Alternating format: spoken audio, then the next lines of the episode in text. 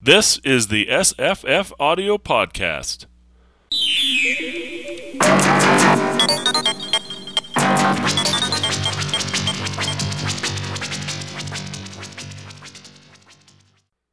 Today's podcast is a reading of The Crawlers by Philip K. Dick. It's read by Scott Miller for the Lost Sci Fi podcast. It runs 22 minutes, and we will be discussing it afterward.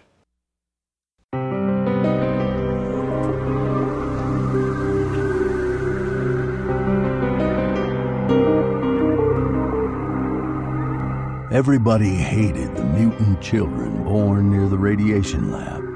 Hush it up, Washington had directed. So Gretry was sent to dispose of The Crawlers by Philip K. Dick. That's next on the Lost Sci Fi Podcast, with at least one lost vintage sci fi short story in every episode. Our story today, written by master storyteller Philip K. Dick, is a little creepy and a little sad. Radiation labs were causing terrible human mutations. Was this the end of mankind? Turn to page 94 in the July 1954 issue of Imagination Stories of Science and Fantasy for The Crawlers by Philip K. Dick. He built, and the more he built, the more he enjoyed building. Hot sunlight filtered down. Summer breezes stirred around him as he toiled joyfully. When he ran out of material, he paused a while and rested. His edifice wasn't large. It was more a practice model than the real thing. One part of his brain told him that and another part thrilled with excitement and pride. It was at least large enough to enter. He crawled down the entrance tunnel and curled up inside in a contented heap. Through a rent in the roof, a few bits of dirt rained down. He oozed binder fluid and reinforced the weak place. In his edifice, the air was clean and cool, almost dust free. He crawled over the inner walls one last time, leaving a quick drying coat of binder over everything. What else was needed? He was beginning to feel drowsy. In a moment, he'd be asleep. He thought about it, and then he extended a part of himself up through the still open entrance. That part watched and listened warily as the rest of him dozed off in a grateful slumber. He was peaceful and content, conscious that from a distance all that was visible was a light mound of dark clay. No one would notice it. No one would guess what lay beneath. And if they did notice, he had methods of taking care of them. The farmer halted his ancient Ford truck with a grinding shriek of brakes. He cursed and backed up a few yards. There's one. Hop down and take a look at it. Watch the cars. They go pretty fast along here. Ernest Gretry pushed the cabin door open and stepped down gingerly onto the hot mid morning pavement. The air smelled of sun and drying grass. Insects buzzed around him as he advanced cautiously up the highway, hands in his trouser pockets, lean body bent forward. He stopped and peered down. The thing was well mashed. Wheel marks crossed it in four places, and its internal organs had ruptured and burst through. The whole thing was snail like a gummy, elongated tube with sense organs at one end and a confusing mass of protoplasmic extensions at the other. What got him most was the face. For a time, he couldn't look directly at it. He had to contemplate the road, the hills, the big cedar trees, anything else. There was something in the little dead eyes, a glint that was rapidly fading. They weren't the lusterless eyes of a fish, stupid and vacant. The life he had seen haunted him, and he had got only a brief glimpse as the truck bore down on it and crushed it flat. They crawl across here every once in a while, the farmer said quietly. Sometimes they get as far as town. The first one I saw was heading down the middle of Grant Street, about 50 yards an hour. They go pretty slow. Some of the teenage kids like to run them down. Personally, I avoid them, if I see them.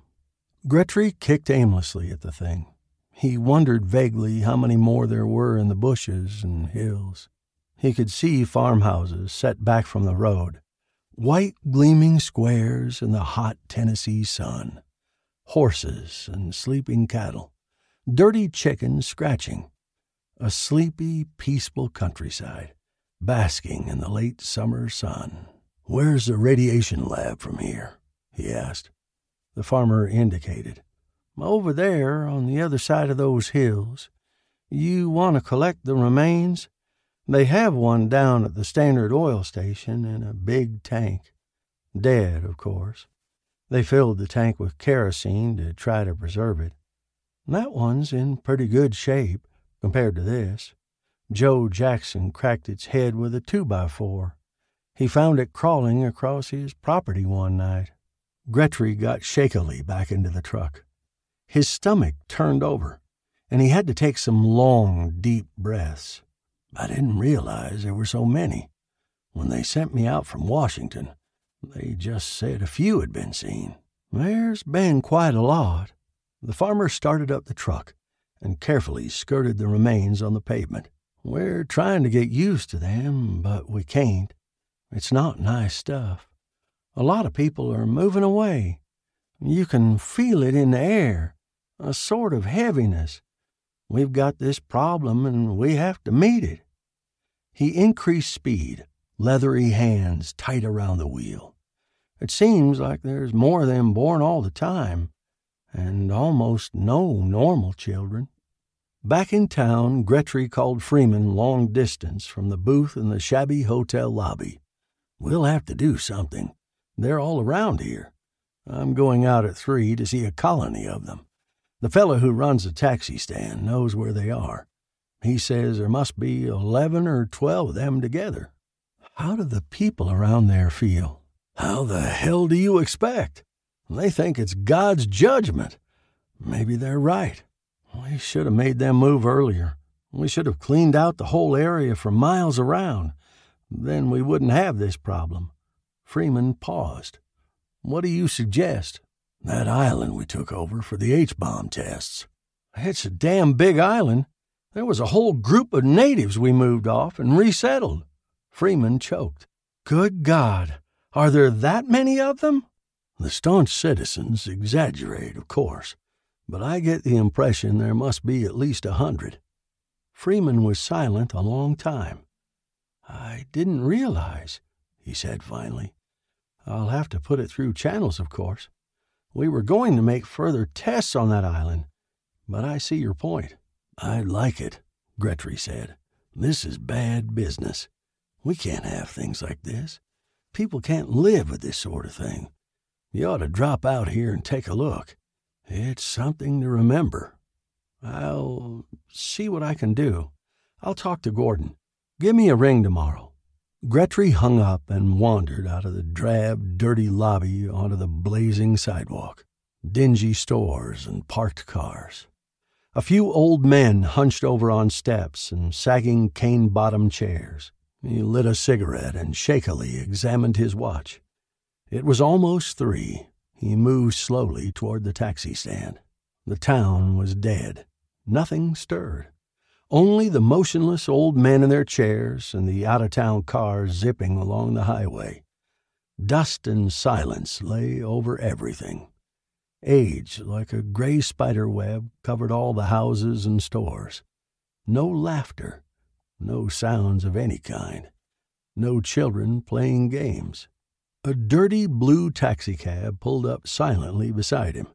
Okay, mister, the driver said a rat faced man in his thirties, toothpick hanging between his crooked teeth. He kicked the bent door open. Here we go. How far is it? Gretry asked as he climbed in. Just outside town. The cab picked up speed and hurtled noisily along, bouncing and bucking. You from the FBI? No. I thought from your suit and hat you was. The driver eyed him curiously. How'd you hear about the crawlers? From the radiation lab. Yeah, it's that hot stuff they got there. The driver turned off the highway and onto a dirt side road. It's up here on the Higgins farm. The crazy damn things picked the bottom of old lady Higgins' place to build their houses. Houses? They've got some sort of city down under the ground. You'll see it, the entrances at least. They work together, building and fussing. He twisted the cab off the dirt road between two huge cedars over a bumpy field, and finally brought it to rest at the edge of a rocky gully. This is it. It was the first time Gretry had seen one alive. He got out of the cab awkwardly, his legs numb and unresponding. The things were moving slowly between the woods and the entrance tunnels in the center of the clearing. They were bringing building material, clay and weeds, smearing it with some kind of ooze, and plastering it in rough forms which were carefully carried beneath the ground. The crawlers were two or three feet long. Some were older than others, darker and heavier. All of them moved with agonizing slowness, a silent flowing motion across the sun baked ground. They were soft, shellless, and looked harmless. Again, he was fascinated and hypnotized by their faces the weird parody of human faces wizened little baby features, tiny shoe button eyes, slit of a mouth, twisted ears, and a few wisps of damp hair.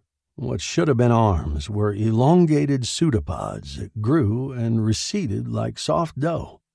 The crawlers seemed incredibly flexible.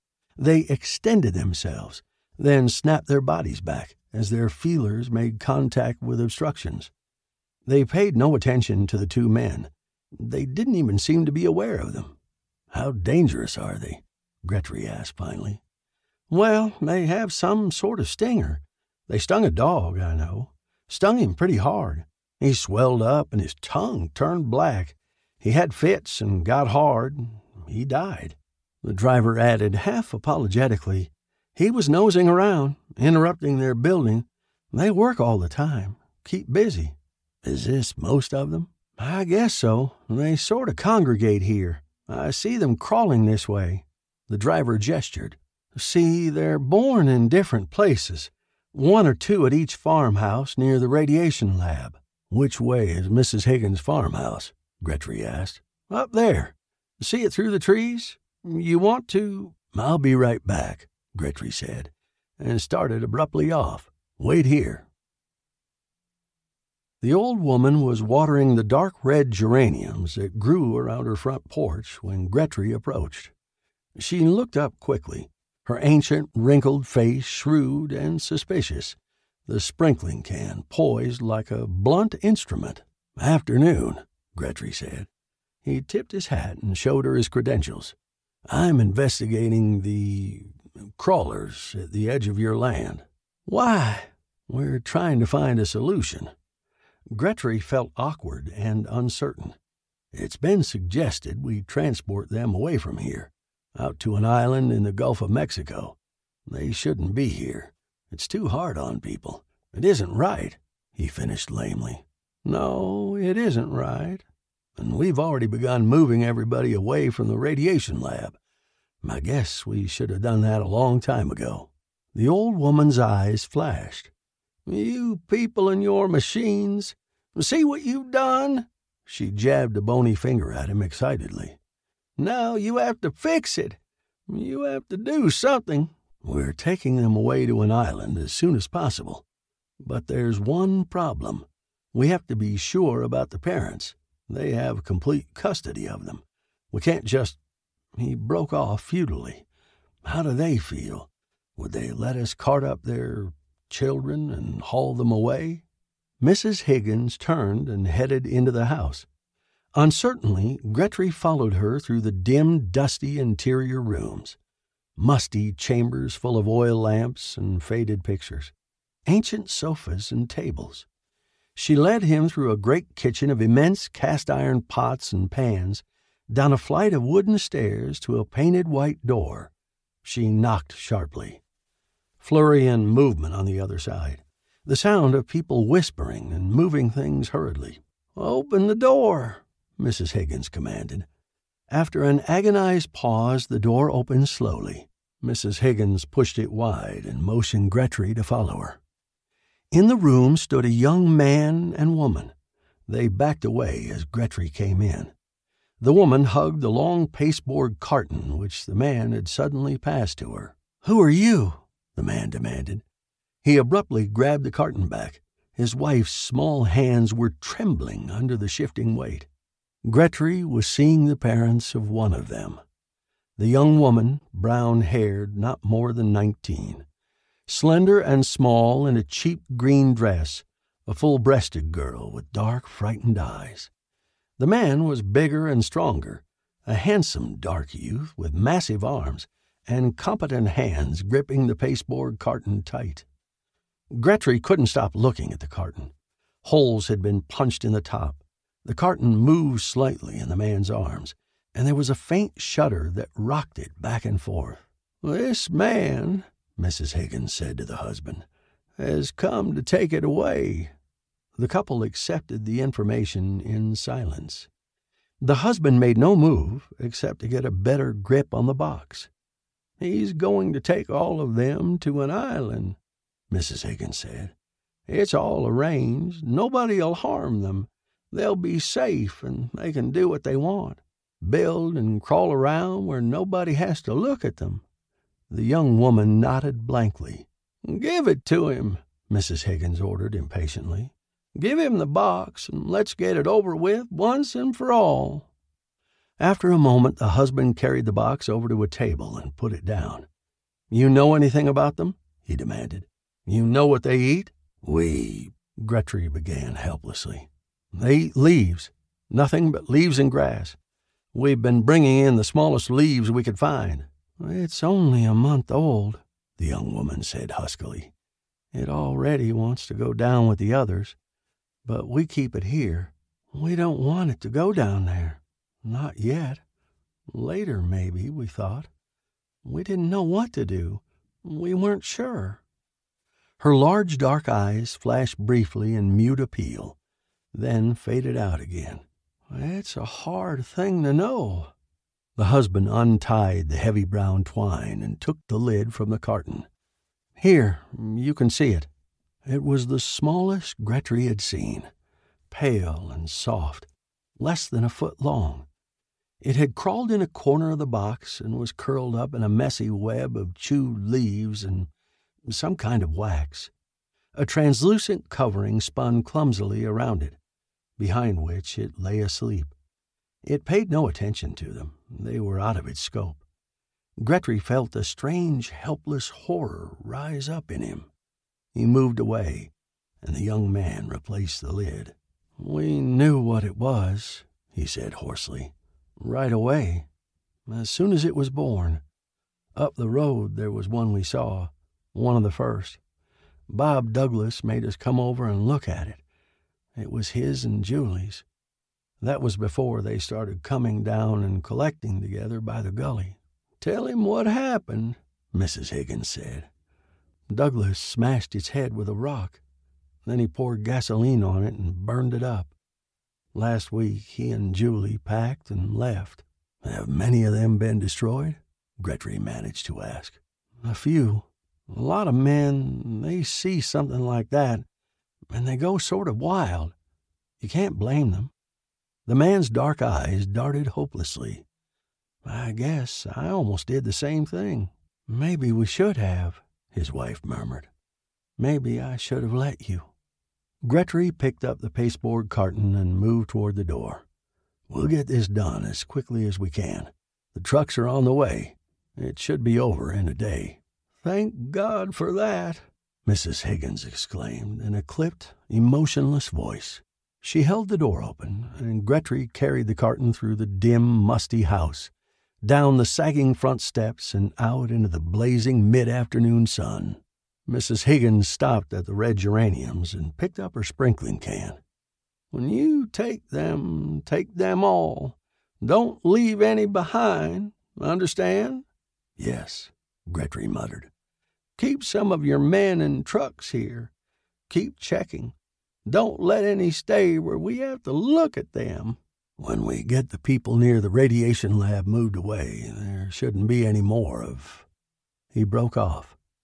Mrs. Higgins had turned her back and was watering the geraniums. Bees buzzed around her. The flowers swayed dully with the hot wind. The old woman passed on around the side of the house, still watering and stooping over. In a few moments she was gone, and Gretry was alone with his carton. Embarrassed and ashamed, he carried the carton slowly down the hill and across the field to the ravine. The taxi driver was standing by his cab, smoking a cigarette and waiting patiently for him. The colony of crawlers was working steadily on its city. There were streets and passages. On some of the entrance mounds, he noticed intricate scratches that might have been words. Some of the crawlers were grouped together, setting up involved things he couldn't make out. Let's go, he said wearily to the driver. The driver grinned and yanked back the door. I left the meter running, he said, his ratty face bright with craft. You guys all have a swindle sheet. You don't care. He built, and the more he built, the more he enjoyed building. By now, the city was over 80 miles deep and five miles in diameter. The whole island had been converted into a single vast city that honeycombed and interlaced farther each day. Eventually, it would reach the land beyond the ocean. Then the work would begin in earnest. To his right, a thousand methodically moving companions toiled silently on the structural support that was to reinforce the main breeding chamber. As soon as it was in place, everyone would feel better. The mothers were just now beginning to bring forth their young. That was what worried him. It took some of the joy out of building. He had seen one of the firstborn before it was quickly hidden and the thing hushed up. A brief glimpse of a bulbous head, foreshortened body, incredibly rigid extensions. It shrieked and wailed and turned red in the face, gurgled and plucked aimlessly, and kicked its feet. In horror, somebody had finally mashed the throwback with a rock and hoped there wouldn't be any more. Hi, I'm Jesse. Hi, I'm Paul. Hi, I'm Evan. We're going to talk about The Crawlers by Philip K. Dick, first published in Imagination, July 1954. July, June 20, no, June 29th. June 29th. Yeah, yeah, on, it's, it's all on sale June 29th. Yeah. Oh, yeah, yeah. No, the name of the issue is, is Yeah, always a month the, ahead, I'm right? just at the title page. Yeah. Hmm. So, uh, um, on the title page there, you, uh, do you see how the editor describes it? Radiation labs are ta- causing terrible human mutations. Was this the end of mankind? And what's your answer, Paul? Um, maybe. Evan? Given the given the given the ending, maybe. Yeah, especially given the ending. Evan, what do you think? Is this the end of mankind? Um, no, I, I mean it depends. Yeah, may, maybe. I don't know. We're getting a consensus. Uh, it may be the end of mankind. it's what uh, it's like how humanity is being defined, I guess. Mhm. Um, Um, I mean, I think Philip Dick at this time is playing with posthumans in interesting ways. Um, you got the Golden Man, who is the end of mankind. Mm-hmm. he's gonna was sex up all our, thinking- our human ladies and Yeah, make babies uh, with them. Well, well, But even in like the world of talent, uh, so early in early in the fifties, early mid fifties, when he's writing these stories, there is this threat of the post-human that's pretty explicit, but it gets tamed. So if, if you think of like the, the three stigmata of Palmer Eldritch, where the precog is job is to like predict consumer behavior. I don't know if you guys remember that from Mhm. that book. It's Mhm. like uh Mayerson's job is to like predict what people are going to buy next month, next month, so that so that people can make it. Uh, so the post-human there kind of gets tamed by. So I think that's in a way kind of sad. It's kind of pathetic. Like the golden man is providing a real alternative or a change. There's some history implied in that. It's it's like a it's a break. The crawlers are a break, but I mean, if all you're going to do with your precogs is is predict, or what's the one captive market? That's the other Mhm. one where it's like you have this time travel machine. That's a Mhm. different kind of theme, but this time travel machine, all you use it is to like make a buck. Mm-hmm. Um, that is more pessimistic for me than Mm-hmm. than what we have here in the crawlers. Because Uh, it's a very mean, dark are ending, crawlers though, no matter how you look What the- at it. Whether But what are they're the post-humans doing? and they're going to take over, or it's what, I- what I think is optimistic though is what are the crawlers doing? they're making They're building a, they're building They're a new building community. society. Yeah, they're building a new. And where instead of wh- what are humans doing, living in suburbs, like the end of civilization, like it's the, the the end result of that is where we are now. I mean, it's like which is interesting, this flattening of history and this end of time. They're not in a there is suburb. is just neoliberal yeah, capital. but they're actually out in the countryside in this story, right? Like Yeah. he's come down from Washington. He lives in a suburb, our Gretry guy, and he comes down, and they're there. It's farming land, right? They're driving trucks. There, there's a taxi driver, but you know he's he's like probably the only one. It's not a city. It's a countryside. They talk about No. chickens and, and all the farming, and yet But they they're put the a city. radiation lab in the middle of this countryside instead of on uh, Vanuatu or wherever they nuked. So he's dealing with real stuff, but the ending, no matter how you slice it, is dark.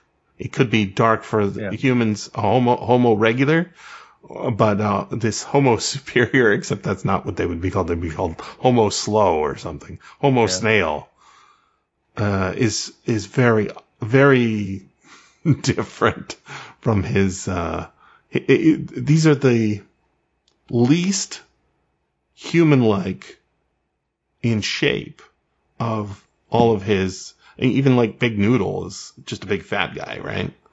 right. He's Yeah. just a guy who can't move. But they're essentially different. I think that's what they have in common. Is a, is a They're more not- like animals.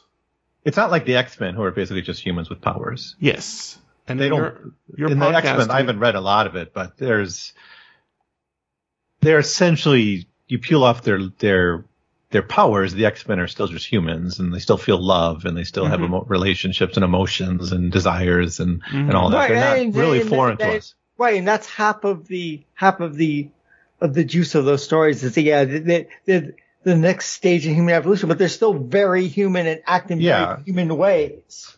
But it, it doesn't work as a metaphor for racism if if they are essentially different species. That's right. Right, right. You, you can't say that they're a metaphor for racism or again or uh, But anti. that's not um, what this story's not about LGBT or what racism. have- Uh, No, Max- no, no, no. No, X-Men, it's. X-Men is kind of. Uh, Yes, or, or yeah, it's about gay people. It could be about It works a bunch about gay things. people, works with Jewish Yeah, people, works yeah. about any any oppressed minority of humanity. Sure. Wait, we are people. T- I mean, the, the the essential thing is we have powers that we are people too. Mhm. We that's the that's the story of the X Men. We are people too. And there's, Whereas a, this, and there's a they're not. story connecting it in that the government's involved in the X-Men stuff, right? And there's schools for them. And uh, I don't know if you guys uh, spotted this on the Philip K. Dick fans archive blog. Um, but the original story title, did you hear about this? Because I think it No. makes it makes a very interesting re- uh, relief because the crawlers is mentioned. Like they they talk about them being crawlers in the title, all right. but that's not what Philip K. Dick wanted to call it. He wanted to call Okay. it he wanted to call it Foundling Home, which is very different in tone for what's going on here, and I think it underscores a theme that is maybe harder to see without that title, which is this is uh, kind of a throwback to the 19th century where there were lots of orphans, people abandoning children. And, you know, this is thinking, uh, you know, combining it with the radiation fears of uh, Hiroshima, Nagasaki, Vanuatu, and uh, it's not Vanuatu. It's one of those uh, bikinis. Bikini Atoll. Yeah, Bikini's the one that got nuked, but they moved the people off. But there's a nearby. Uh, uh, it's even mentioned, or maybe Evan mentioned it in his podcast, um, where yeah, there's other people nearby that are getting radiated. And it, it, or you know, if you did it today, it would be Iraqi children getting birth defects from all the depleted uranium that was tossed around during the last Gulf War and the one before that. So there's there's a theme here. It was like, what do parents do when their baby is mutated or disgusting or you know slow? And to me, this is it's very obvious. Just just as with the pre persons, this is Philip K. Dick reacting to something somebody said. And not being able to deal with it in the normal way that we do, where we just go have a beer or talk about it. He went to his typewriter and he thought about it and he thought about it and he thought about it and he keeps thinking about it in all of his stories, right? What's the, what's the, the satellite radio little guy mutant story with the dead horse? Blood money. Dr. Blood Money, right? Why does that character exist? because something real happened to Philip K. Dick. The, what, the way, way I um, described this story this morning when I was thinking about it, I said, if you start digging around in Philip K. Dick's stories that he actually wrote, rather than his reputation among novel readers and Hollywood, the one that Hollywood presents, you'll find he wrote stories nobody wants. Ugly, ugly little tales with strange extensions and human faces. Stories you'll want hidden away or smashed and buried. And that's like, nobody talks about this story, right? Nobody says, you know what? we should all go read. Like, even the Golden Man is, is hard to understand. It's not a simple story. I mean, it is You in you, a certain you, sense. you, could- you could watch, you could watch the movie with Nicolas Cage instead. Exactly. Notice how Nicolas Cage can talk. I mean, he's not the most brilliant man, but that's an action movie um, that doesn't have him being uh, a weird guy in a, in a government cage that can sexually magnetize people without being able to Although, speak. although, Phil, although Philip K. Dick did the movie today, maybe he would, I mean, not Phil, K- I mean, if uh, Nicolas Cage did the movie today, maybe he would be, because Nicolas Cage has some weird roles now. There's a Nicolas Cage movie on the Golden Man. yeah, it's called Next. It's called Yeah, It's very. I don't watch uh, It's very different. these adaptations. That one's Yeah. actually a pretty good movie. It's just not uh, good It's just not adaptation. Philip K. Yeah, it's not a good adaptation. It has Yeah, it has some of the stuff from from the story in it, but very little. You you would be hard pressed to know that it was a Philip K. Dick story. Yeah, yeah, and certainly not. That's That's the, Golden Man, really? Yeah, you wouldn't, you would never guess that, guess that unless you were told that that the Golden Man was the inspiration for the story. Yeah, because the Golden Man as a story doesn't work as an action film, right? But I mean, even though there's action in the story, it just doesn't work as an action film because your protagonist is not your protagonist. He's a subject. right. and, and that doesn't work. So this story and uh, the one like the pre persons, right, which was we've also covered, is not one that Philip K. Dick wrote because it, there was a massive market for this kind of fiction. He wrote it, and it, somehow it sold at a time when people wanted Philip K. Dick stories. Had a lot of pages to fill. Imagination was a low end market, but he sold this story with the title Foundling Home on his copy, and they changed it to The Crawlers.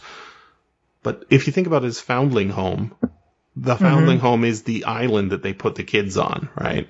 Right.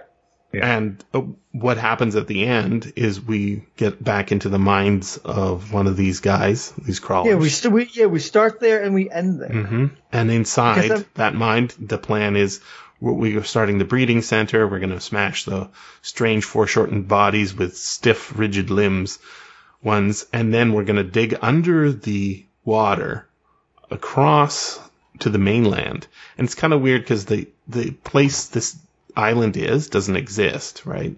It's the Gulf of Mexico. Yeah, it's an it's imaginary There's, island. the there's no islands there. That's why it's a gulf. There, there are, you know, tiny little islands just barely off the coast of Texas, you know, sandbars, but it's, it's a big empty. So, I, I and uh, first time I read it, I, I thought he was like they were gonna take dig all the way from under from Bikini Atoll to, No, to to the United States. It doesn't make any sense. no, no, no, no. But the but the the the, the last two lines of this story. Mm-hmm. In horror, somebody had finally mashed the throwback. That'd be a regular human baby Yeah. with a mm-hmm. rock and mm-hmm. hoped there wouldn't be any more. So the, the crawlers are the future.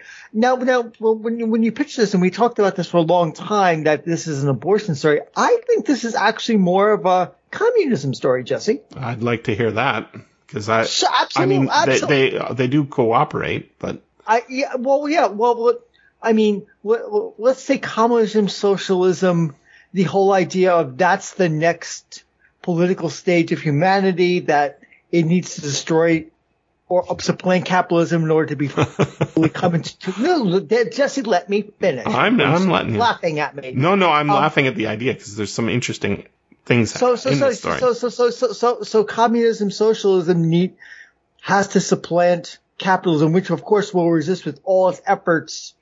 The the next stage in um I, I'm going I'm going straight Mark, Marxist dialectic here. Um, okay. it- I mean capitalism was res- resist with all its power to stop the next stage from happening because that's according to Marxist from what I understand of Marxist theory, that's how these go. I mean, I mean, you go from autocracy to feudalism, feudalism to capitalism, capitalism to, to, to communism, and each state, the, each stage tries to prevent the next one from, from being born, as it were.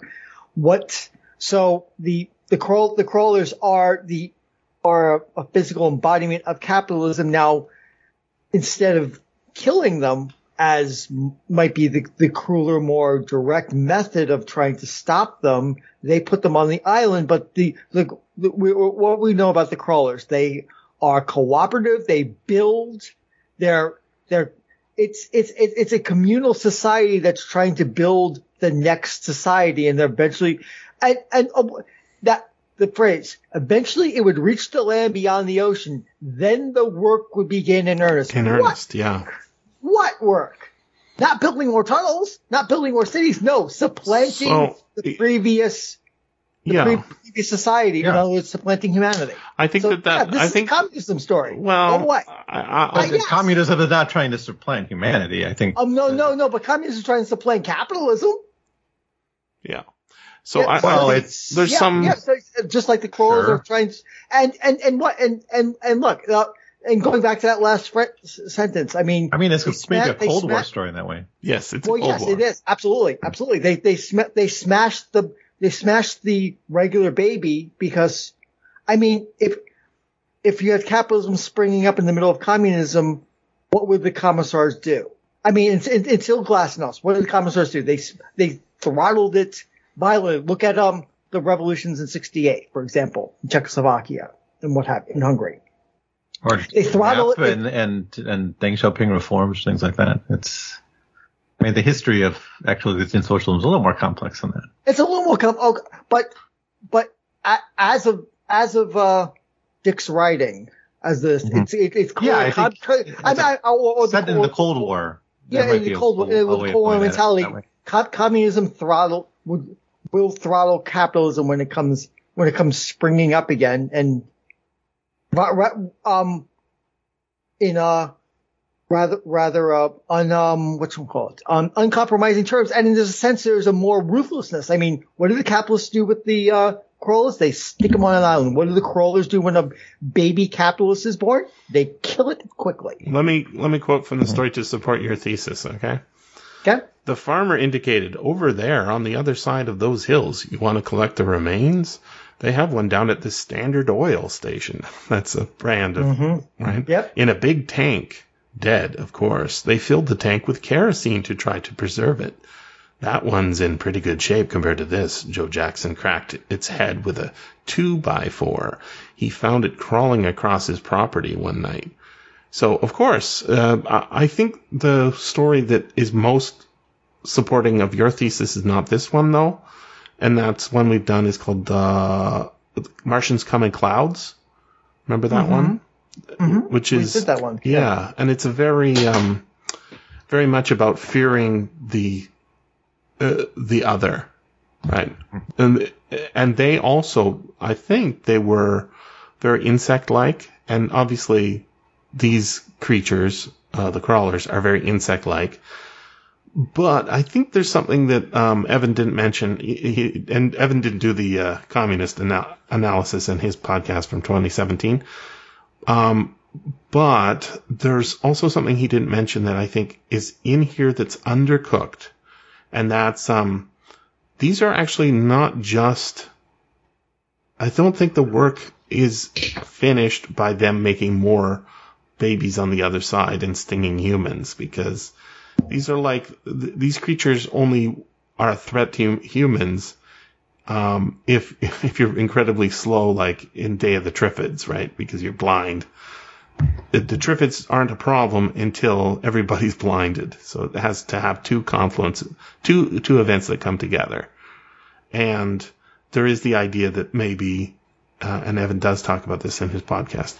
Um, maybe uh, the normal babies are going to be a threat to the society of the crawlers, uh, the ones that they're beating to death uh, at the end, in the same way that people are running over with trucks and beating with two by fours.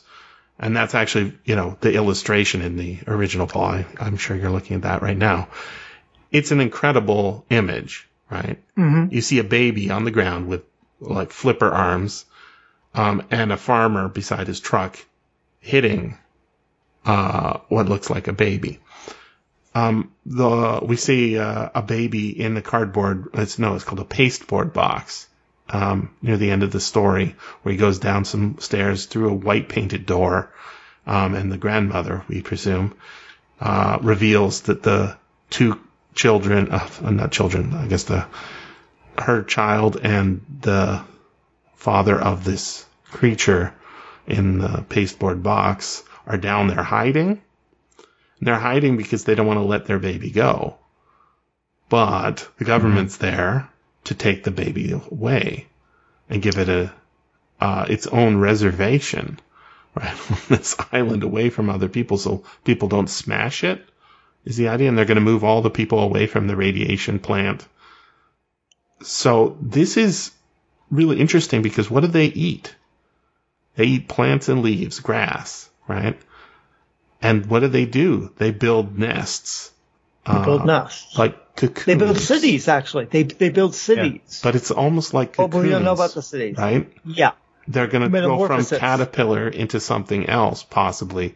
And it's weird because they don't, none of the ones we know about ever got any schooling, right? We don't think that they got uh, kindergarten classes and education. Like they never went to school. They get abandoned. They're all pretty young. The older ones are darker in color, we're told. Um, but they're doing all this instinctually. And when we see the opening and closing, um, it's not from a, it's not from a, uh, educated point of view. He built, and more he built, the more he enjoyed building. Notice the low vocab. That's three times the word build or built is in there. Yep. Hot sun, uh, sunlight filtered down. Summer breezes stirred around him as he toiled joyfully.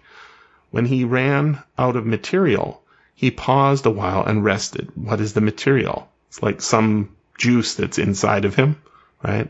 His edifice wasn't large. It was more of a practice model than a real thing. One part of his brain told him that, and another part thrilled with excitement and pride. So this is him doing a story like Rug, telling a story from a dog's point of view. He's telling it from an animal's or uh, instinctual baby's point of view, right? And uh, uh, part thrilled with excitement and pride. It was at least large enough to enter. He crawled down the entrance tunnel and curled up inside in a contented heap. Through a rent in the roof, a few bits of dirt rained down. He oozed binder fluid. And then we said, what the fuck?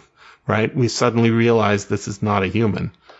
Uh, and reinforce the weak place. In his edifice, that's the vocab word again, the air was clean and cool, almost dust free. He crawled over the inner walls one last time, leaving a quick drying coat of binder over everything. What else was needed? He was beginning to feel drowsy. In a moment, he'd sleep. And then, moment, he thought about it, and then he extended a part of himself up through the what? St- like, oh, is that foot? No. Through the still entrance. That part watched and listened warily. That's not a human, right? It looks like a human. It's not a human. As the rest of him dozed off in grateful slumber, he was peaceful and content, conscious that uh, uh, that from a distance, all that was visible was a light mound of dark clay. No one would notice it. No one would guess what lay beneath. So part of that is from his point of view, and part of that is from the reader's perception of what's going. It's very good, subtle writing. Yeah, yeah, it's very, it's very good. So And if yeah. they did notice, he had methods of taking care of them. Notice the euphemism there. Killing them, right? With his stinger, which we are just learning about. And meanwhile, at the end of the story, we've got a mom who, you knew it's a Philip K. Dick story because he mentions the large breasts she has, even though she's 19. and mm-hmm. was she, is she suckling this baby? I mean, she'd have to, right?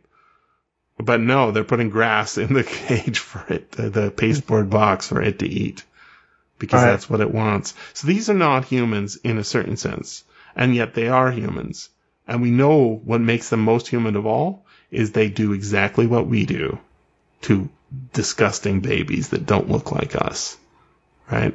So it's almost like Philip K. Dick had a baby. Uh, and an autistic son, you might say.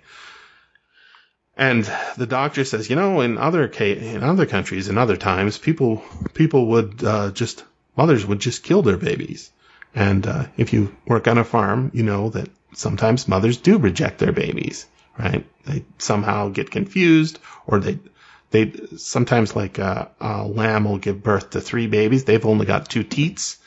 That means one's going to die.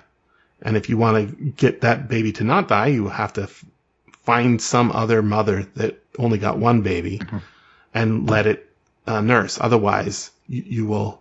This is cruel nature, right? So all of this is instinctual. And when Philip K. Dick shows at the end these instinctual creatures killing what we think of, it's infanticide, right? An- A regular human baby.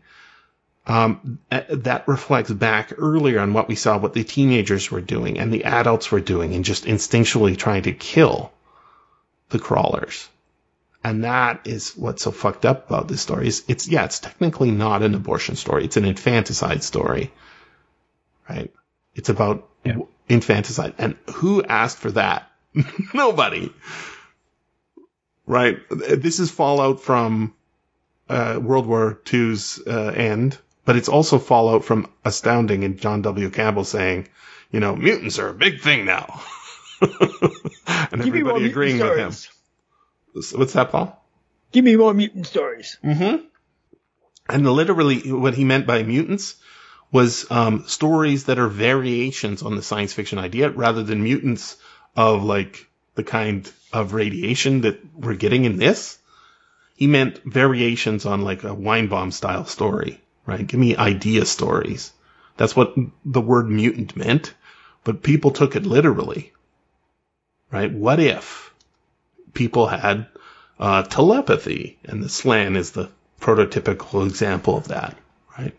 And uh, I I was listening to Evan talking about um, uh, an early Philip K. Dick novel. No, no, Ro- uh, Robert A. Heinlein novel. Um, what's the one with guns? Which one with guns? That's like that living. That's that kind of. It's a- that's it's It's a not- high, Heinlein novel with guns. Yeah, you did Yes. a show on it recently.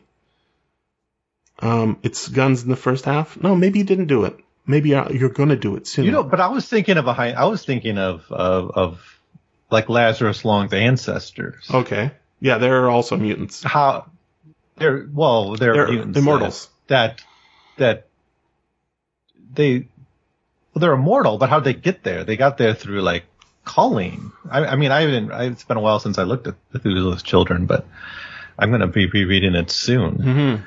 But how, I don't know what's the device. If he's just like, you marry someone whose grandmother lived to be a hundred. Yeah, it's eugenic. Oh, yeah, I think That yeah. way, or is it like calling children? no, that, Like it's not. do it quite- again, koi, kois.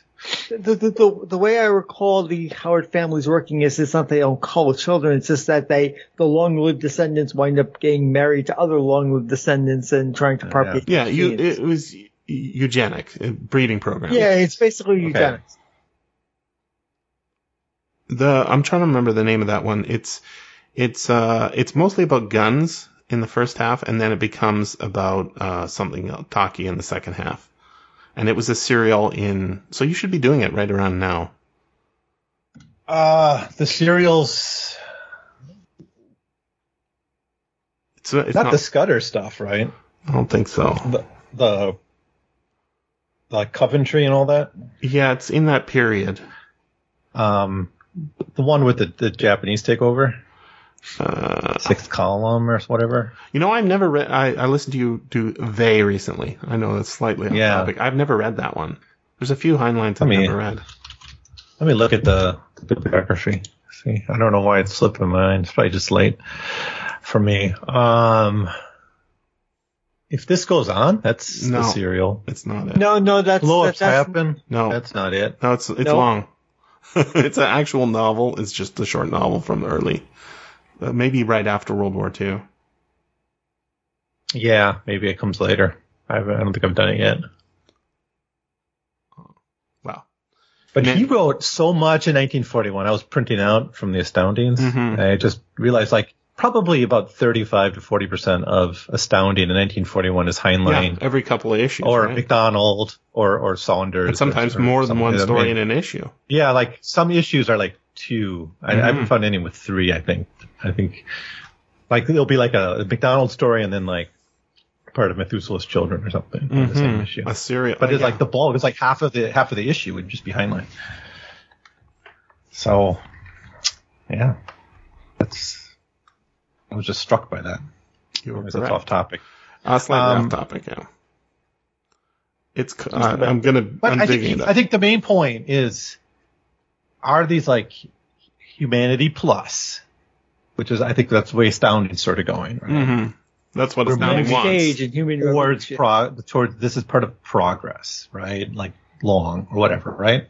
Where it's the next stage of humanity. And Dick says, hold it a minute, like these aren't humans anymore.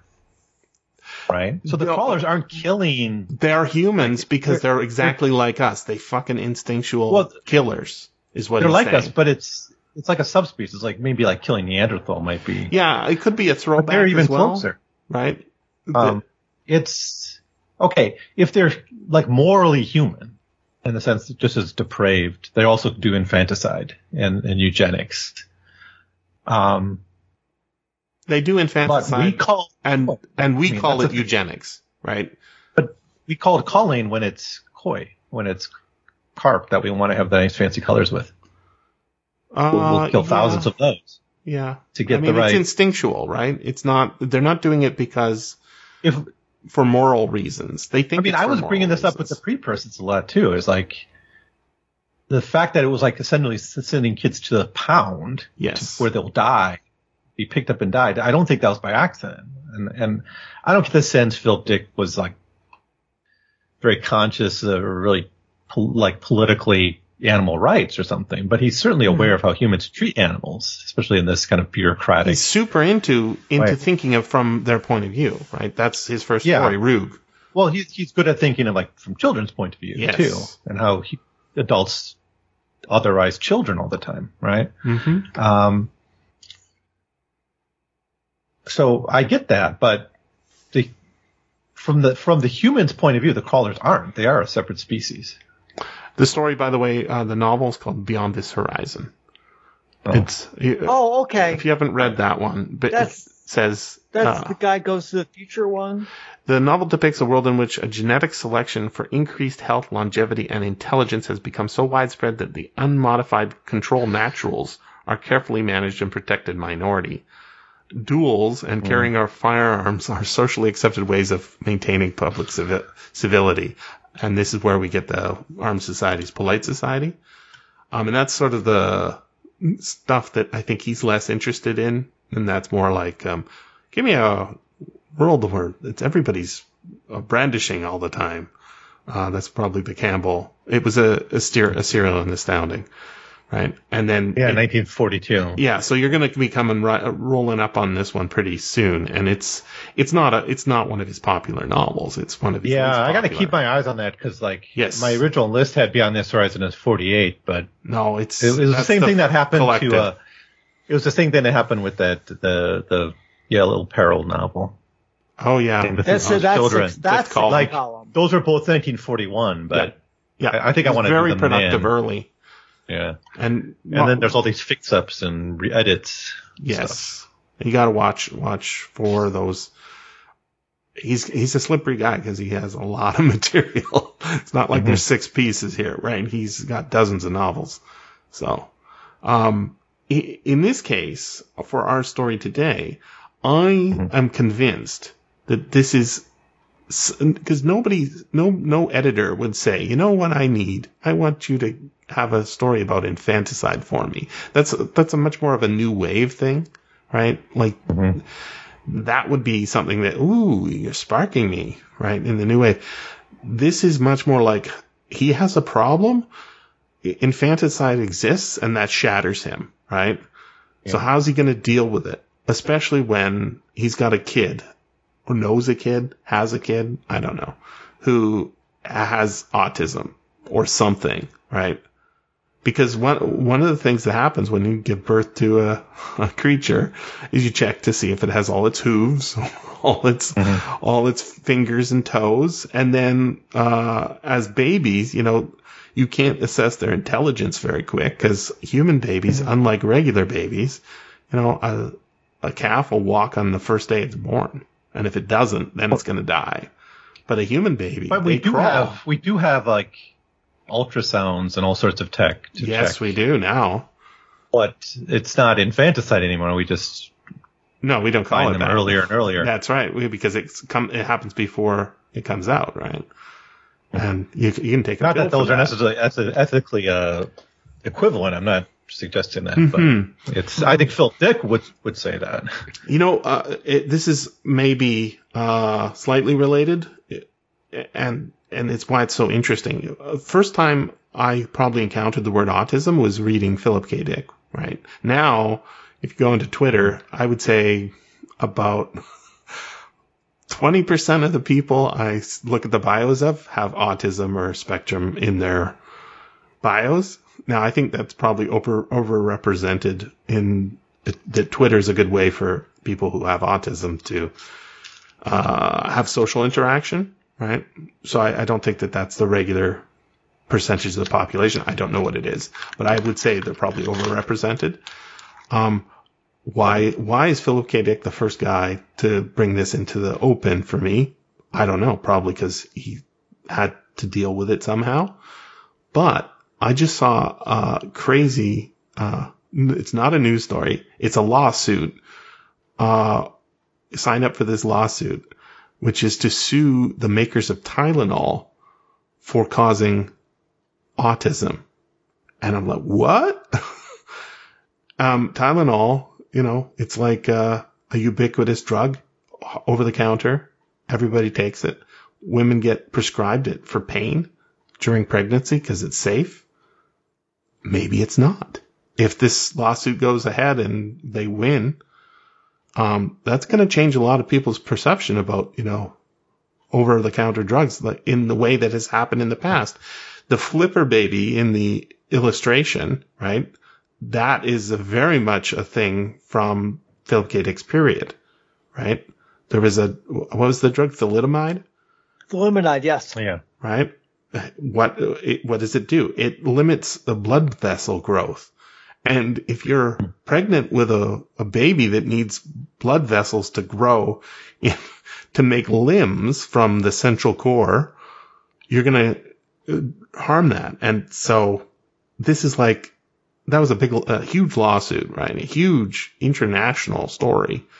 Um, maybe we're going to find out something like that in, and not I haven't looked at the science of Tylenol causing this, but this is the kind of thing that is gonna make people shake up in the same way that thalidomide did. And, uh, I think that that's why it's, it's Philip K. Dick's sensitivity rather than insensitivity that causes him to write stories about topics that nobody wants to talk about or think about. Right right? Horrific. It's uh, one of the. Do you remember? Um, you talked about uh, in your podcast, Evan. You talked about um, uh, the movie Freaks, Yeah. and there was a particular. There was a caterpillar man who was probably the most similar thing to as described in the story here. Um, who could light a cigar as a, a man with no arms and no legs. Yeah, it's it's it's amazing. It's neat to see. But what I think what I was, what I'm thinking now, I don't remember everything I said in that that podcast. Is like that was a a- an economic space Mhm. for for people with a these foundling home. In a certain That sense. but what we have in the crawlers is essentially like more like a concentration camp. It is. So there's like this this experience of the mid 20th century is certainly on on Philip Dick's mind here, but you know, as we become much more of like this. I mean, we already have mass education saying like we need everyone, and, and there's so much obsession with standards, and everyone has to reach certain goals, no child left behind, right? Everyone has to be ready for the workforce by the time they graduate and go to college, right? So that's why there's all this obsession with with standards um, to make to kind of make everyone the same, essentially. There's all this a lot of talk about diversity, but I still think there's like this incredible homogenizing power in in like public education Mhm. going on, right? And so you do that test when you're pregnant, and you're like, oh, your kid has an 80% chance of having Down syndrome or something. What do what do you do? And then the parents are thinking like, well, they're probably thinking like, how is this kid going to do in school? What struggles is it going to be? Mm-hmm. Like, how is it going to interrupt my career? It's like the the justification is like economic, Yep. right? To why you would abort such a kid. It's Well, it's not a what- moral choice you're making. And it wasn't a moral choice It's in be- the 19th century Yeah. in London. Wait, it when- wasn't either. Like That's right. I just re- I just reread the Global Crisis book by by Geoffrey Parker about the Little Ice Age, and one reason you got flat populations in the 17th century What, was what, what, because what of was high that? rates of infanticide, right? Because it was it's Global Crisis by Geoffrey Parker, which is about the it's about the Little Ice Age, essentially. Didn't you look up? It's like 50 hours, the audiobook yeah, version. it's huge. Um, Global crisis, climate change and catastrophe in the Yeah. 17th century. Evan, Evan wants everybody to It's be a, historian, and I'm Yeah, like cool it- with that, it's, but it- I got it's other a 900 too. page book, so that's it's it's a, it's a brilliant text though that Mm. I think does does what no one else has done, which is connect the social like the global crisis, which people have you known must have about, told like me about this before because the I just heard- breakdown of yeah the breakdown of like of political systems, the Yeah. the Ming, the the conflict in in Spain, the Thirty Years' War, Yeah. the rise of absolutism, all this Mm-hmm. is happening Climate affects But reality. combines Shocking. it with the with the climate change and then looks at it as a global phenomenon but you know it's just there's chapters about like just infanticide Mhm. and abandoning kids and and churches and monasteries overrun with these abandoned kids and things and it's just it's an economic decision Mhm. it's like it's Yeah. we cannot survive with this child And that's Just not how it because- in feels in this it's just a- story. It feels like just it's, a a moral decision, but it's actually not. It's in he's show, he's showing it's instinctual, I think. Right? So Yeah. the kids running over these things uh, like for fun, teenagers running over for fun, and the farmer killing one that's crawling across his property, right? And the government Mm-hmm. comes in and their job is like uh, it's almost like uh, the Japanese, right? we gotta we gotta protect these people Yes, that's right. these, so well whatever these are we gotta protect them and so we have to isolate them for the period, right? But what's so weird is they're these are not humans that have their own families and all. They are like creatures because they they didn't get any schooling. They're not getting nursed. They're not getting dressed and putting diapers, right? They have uh, organs at the back of them, including a stinger, which is something that humans don't have, um, and uh, things that can pseudopodia go up and and keep awake while the rest of it goes to sleep. This is an animal different from humans, but because they look like humans on their face, as and not just humans, babies, and like even the description, you know, he's so good at that. The ha- a little bit of hair and it's moist, right? Moist, yeah. It's like this is. Uh, it's almost like the doctor handed him a baby and he's holding it and he's like, "My God, it's it's like a human. It has a nose and a mouth, but look at these limbs. are they supposed to be like this? it's like, well, I mean, it will grow up, right? But it, these are self-sufficient creatures that look like babies, right? And they, they're doing it all instinctually, and then they're eating these leaves, and they're essentially butterflies, is what I'm thinking. It's not ever mm-hmm. stated that way, but the fact that, That- they have stingers, The Right. stingers, the cocoons, yeah, the the, the the evolution into something else, that we don't see. We humans humans don't do that. We don't eat we don't eat vegetation when we're born. It's just not something we do. That's something you do later. Maybe. We start off as milk eaters, just like all mammals. These are insects, right? And yet they act just like us and they have thoughts just like us. So he's doing tons of things in this story that's like 20, 21 minutes long. Um, one other thing I think he's doing that before I forget is, i- do any of you think this is a response to Judith Merril? Uh, only a mother. Yeah, when when did that come out? 40s, mid 40s, 41, something yeah, like that. it's post World War II.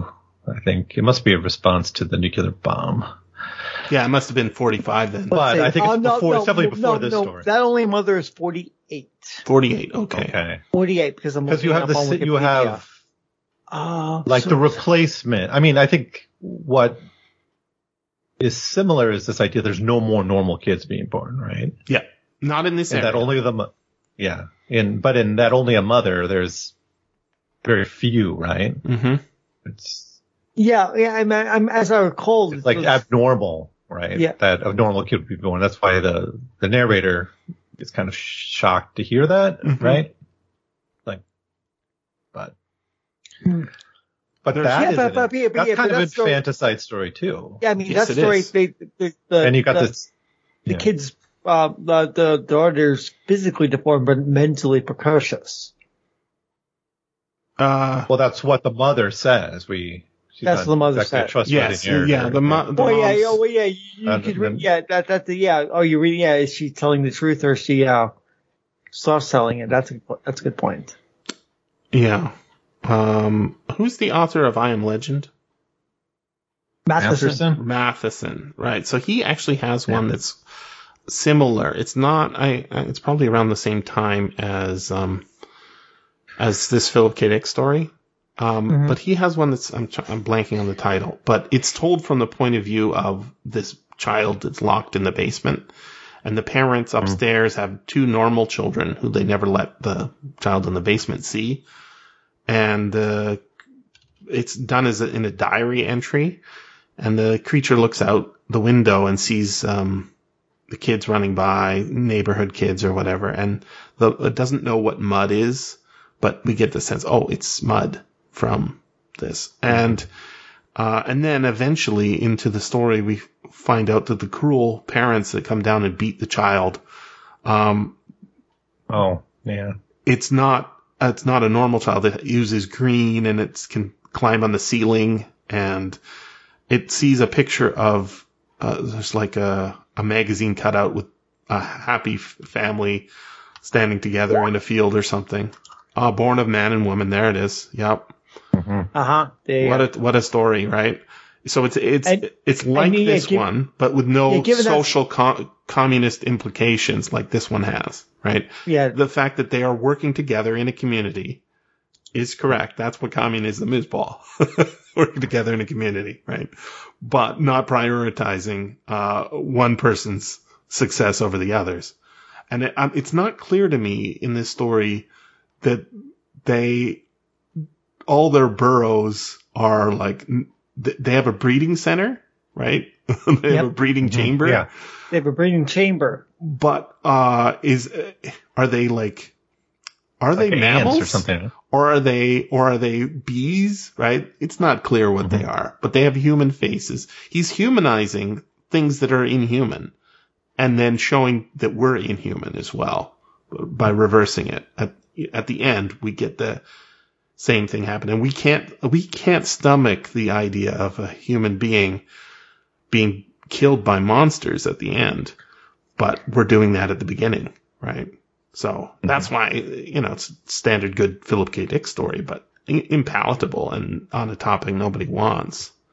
Yeah, 1950, July 1950 for Born a Man and Woman. So it's a little earlier than this, but doing quite a quite a different Yeah. take on the same mm-hmm. ex- fears and worries and yeah. I mean, aren't you worried? Weren't you worried when you had a kid, Evan? Baby came out. Is she have all her fingers and toes? Yeah. I mean, we we we did the like the genetic screening or whatever, Uh huh. but everything was fine. But you also don't know for sure until it pops out. Yeah. You clean it off, and there's all the fingers and toes, and then you presume it's going to grow up to be a smart. Uh, and your kid's smart, right? She's good at drawing. Got a lot yeah, of. she's pretty smart. I got to read in Philip Dick. There you go. That's read Three gotta, Stigmata. and, gotta be a uh, genius to read. New Philip Android's Dick. Dream of Electric Sheep. so I'm um Playing to the audience. and just wrote a pretty good theme on Cathedral by, by Carver. So pretty happy. Oh, you should give her uh, the uh, the best Philip K. Dick novel because that's got a cathedral in it. I I Time out told her Joyce. I I gave her yeah, five. Paul. It's got I gave her- though.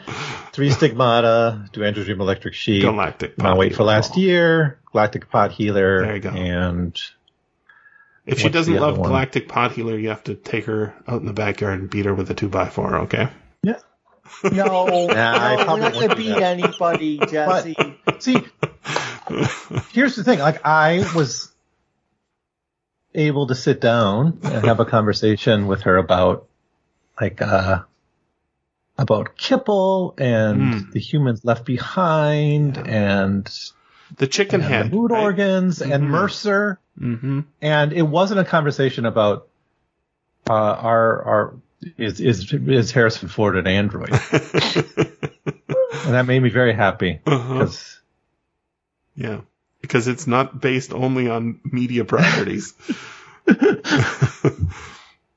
yeah.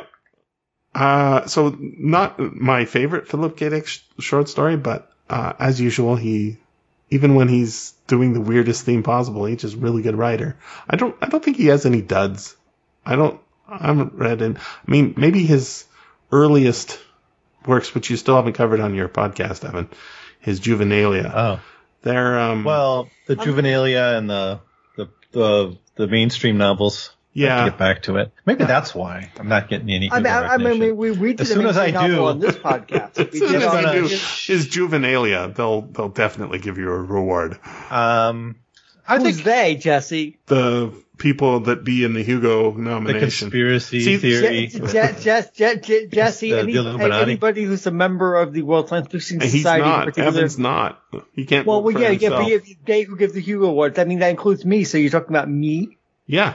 You, will you give him one if he does? Uh, I don't give awards. I can nominate people. I mean, I've nominated. I, I, I, no, I, I've I'm gone- working on the Heinlein thing. yeah, so- the Heinlein thing's Heinlein going to get you be- canceled. That's not going to get you. You need to do uh, N.K. Jemisin or or even Ursula I- Le Guin's a little bit on the outside. I don't quite know No, where I'm Ursula going with Le Guin's Heinlein yet. out. I, I don't quite know what I'm going to do. I could, And I mean, I it- think Heinlein is like not quite not as reactionary as as people sometimes say. I think people read one book by Yeah. him and come away and it's Starship Troopers. They read that one book Yep. and that, that kind of forms. or they don't read the book at all. They just. I, I had one guy say I should Mm-hmm. not tweet about politics. I should stick to um, talking about Ayn Ayn Rand libertarianism and fascist themes in Heinlein. I'm like, I'm read almost all of Heinlein. I've one, one read read one Ayn Rand book, and it was The Fountainhead. And I was like, eh, she's kind of like not a human being when she talks about relationships. Um, but you know, it's not really. I'm not an expert in libertarianism, but the fact that you know, and he he came back. I, I'm very good at um, talking people down on Twitter. I think uh, who are you know angry at me. I don't know, maybe not, but uh, in this I mean, case, I have my, I've, I have my gripes with, with Heinlein. I think you've heard him already. oh, dude, he's so mean. You, you Yeah. can't. You want to fight him, right? But on the Like, other I- hand, like I- he's not a fascist. Not not like, like, Star, uh, Starship Troopers, the movie, has makes him a fascist.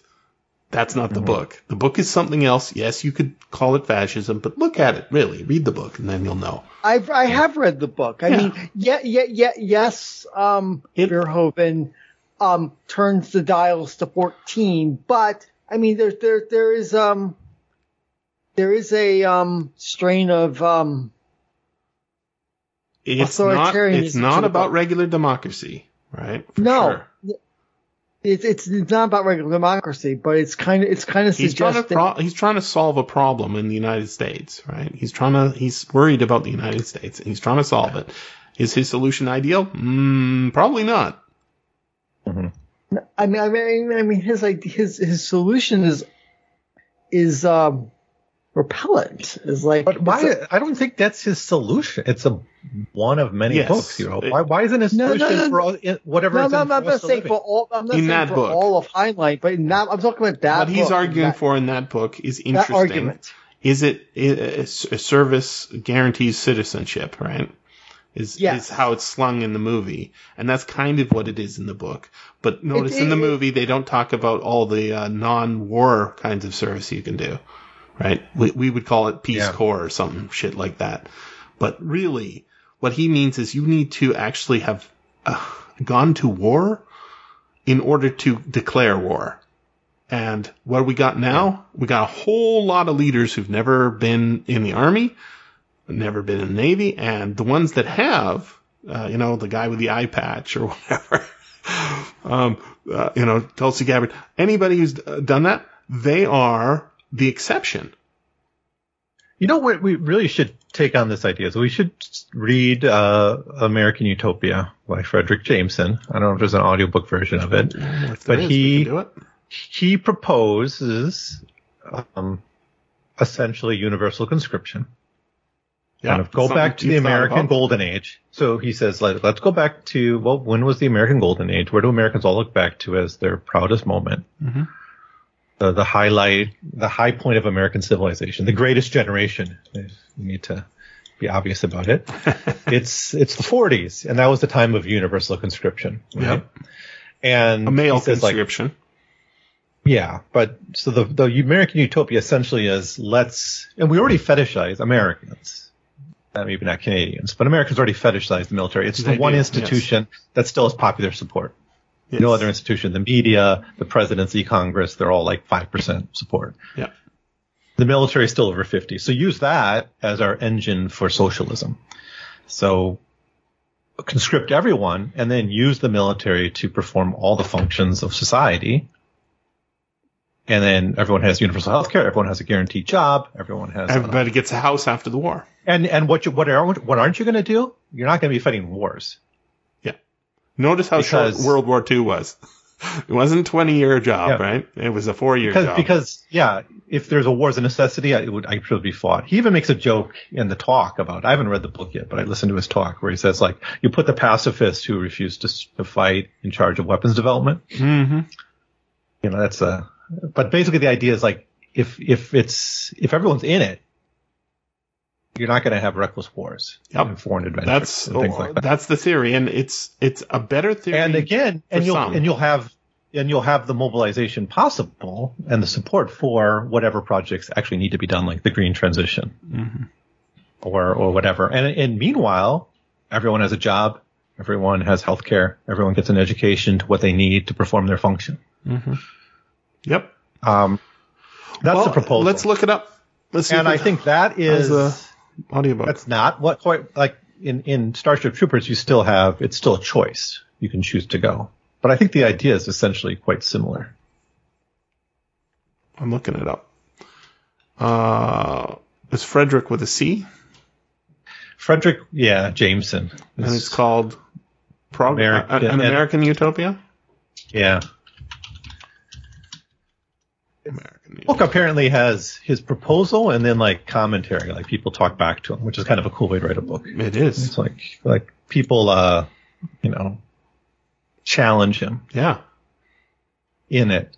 Uh, so it's edited by Zizek, but I think That shitlib? no, he's not a shitlib. What is he? Um, uh, I don't know. There's a, I don't know, neolib? he's something. yeah, People, you know. I don't see an audiobook version though. Oh, well, that Here. sucks. Well, maybe they'll get. There may be one at some point. Well, let's see. Mhm. Audio book. Um, the one that I wanted, the Exiting the Vampires Castle, I'd like to have that as an audiobook. I don't think we've got that. That's just an essay. I know, but um, it's easier to do a show if I have that as an excuse, right?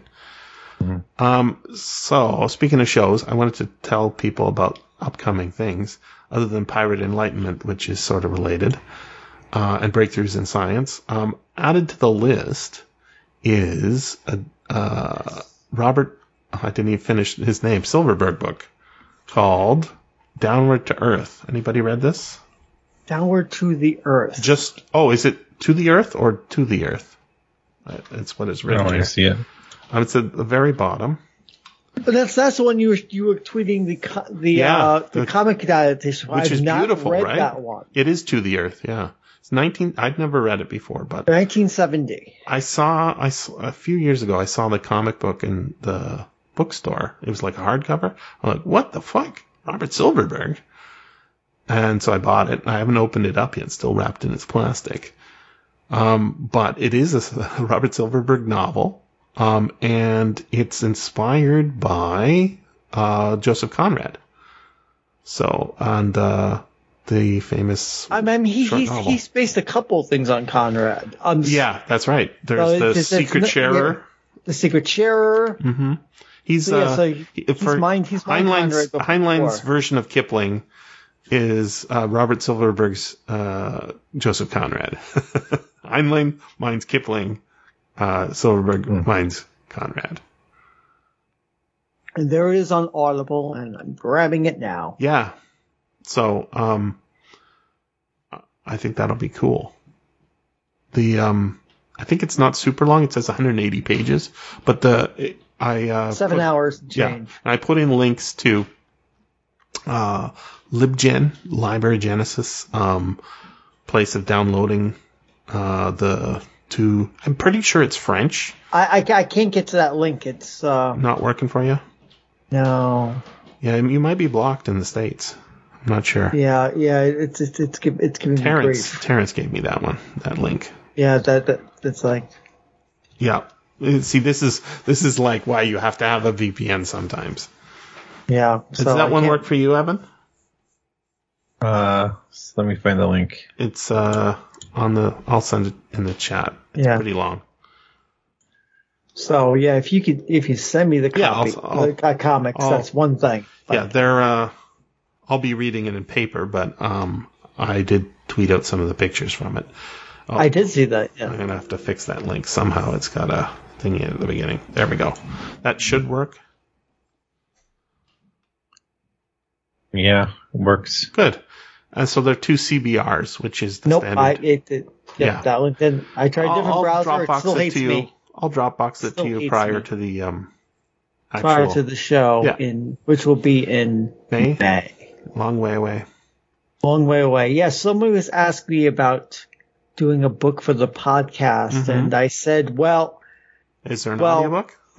um, well, I, I, I, said, yeah, if we did it now, though, it would be six months before it came out. At So, least, yeah. yeah. So It's really actually quite useful for. There's a lot of people who want their book promoted this month. You know, I get I would say three emails a day. I don't look at my email that much, but three emails a day asking me if I want to have somebody on to promote their book. And like, yeah, no, I can't. I got I got a weekly podcast. I want to read books. I don't want to talk. I, they uh, one of the podcasts. Um, I think it's Hugo's there. You know that podcast? It's pretty good. yes, Um, he had David Brin on. That show was such a fucking train wreck because David Brin, he's a smart guy, but he's so fucking self-centered.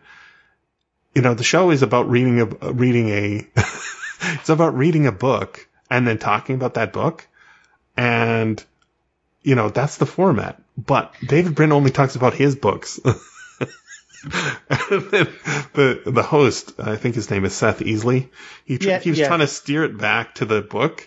Going back to the book, we're supposed to be talking about.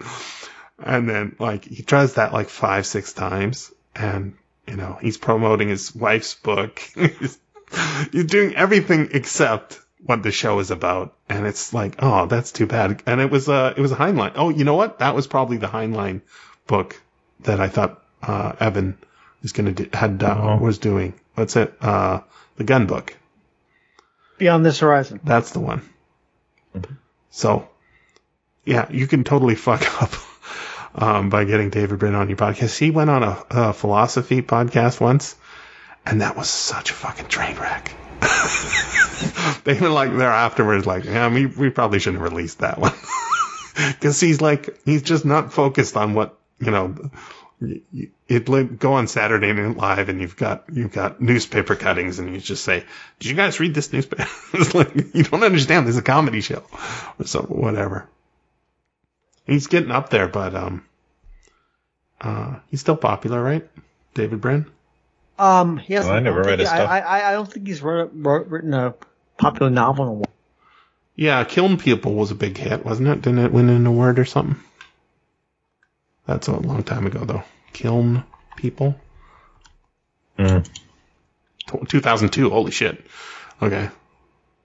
Yeah, it's been a while. Big chunky book, 460 pages. Oh well. And then that, that, now you see, this is why I hate uh, Amazon sometimes. So I Google, so I put in David Brin, Mm-hmm. and I'm getting results that are anything but David Brin.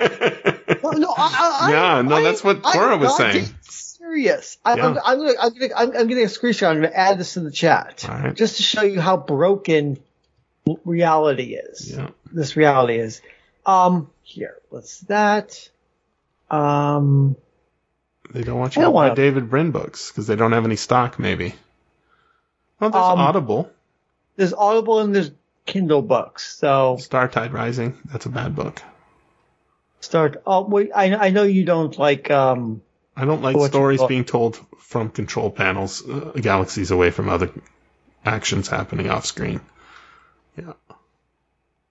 And it's also a series book, which is bad. yeah, I, I, yeah, series book is what uh, is your is your real uh, grief. Just exhaust the idea super quick.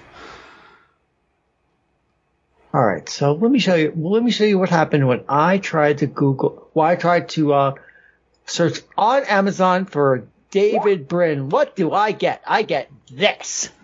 So you typed in David Brin at the top. Mind you, you put all. You should select books.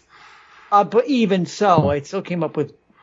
Yep, I don't see any David Brin there. I see Oh, no there's a David. David Weber. that is not. it's got a David. Um, as my late friend Scott would say, that's a different thing. Mm. Um, yeah. So right. uh, maybe those are No, no, no, if I- yeah. So if I- the, that but- but bottom you- row says you- but you- sponsored. You need to have an ad blocker. That that sponsored list, right? The bottom row on Uh, your screenshot. I That's mean- all I ads. mean, I, I've, I've tried a little more and I get more ad stuff. Crap. Um, so I I typed in into I'm not I don't I don't use Amazon, so I'm not signed in or anything. I typed in books. I changed it to books. Typed in David Brin, no quotation marks. The first result was Exis- Existence by David Brin and Kevin T. Collins, etc. Audiobook, and then Da- Star Trek Rising, Sundiver, and then goes to paperbacks, Brightness Reef, Postman. Those are all his books. I don't think you're missing much. but, but, but, right. So let's see, popular, let's say publication date. Okay. I finally got somewhere for this. Um, so his latest book apparently is Existence. Okay. Well, no, that's, that's an ebook. No, it's an ebook. There's an Maybe- I audiobook of it. No, and a mass market oh, paperback that says it's only nine left in stock. And a 37 But that's, that's probably not his most recent book. It says 2012. For Is that the most release. recent? Very old. I'm looking at the paperback. Ah, yeah, yeah. All right. Paperback has 2020. Oh no, so Existence must be it. Best-selling, award-winning futurist David Brin returns to globe-spanning high caps concepts of existence with Existence. Gerald Livingstone is an orbital garbage collector. Only now, high above the blue earth, he sports something that's a little unusual and pulls it in, sending rumors across Earth's info mesh about an alien artifact. Yeah. All right, now, now comes the time of the podcast where Evan uh, has to defend his um, challenging me on direct messages. What? Well, I've just been in a bad mood. I know.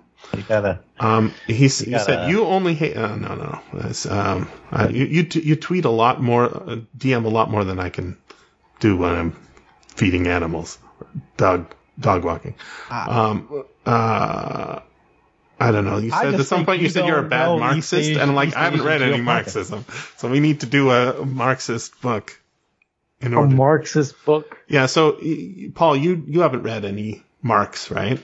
I haven't read Um, any Marx. I, I um. But you're both I, saying I, I, terrible I, I, read, Marxists. I, I, I read I read Marx for Beginners. Did you? Oh, well, that's a book. Yeah. Oh, the that's review not- is that's a comic book. That's a comic. It is a. It is indeed a comic book, and I, I read have it it. like it's it's not like 30 years ago. Okay. It does a pretty good job.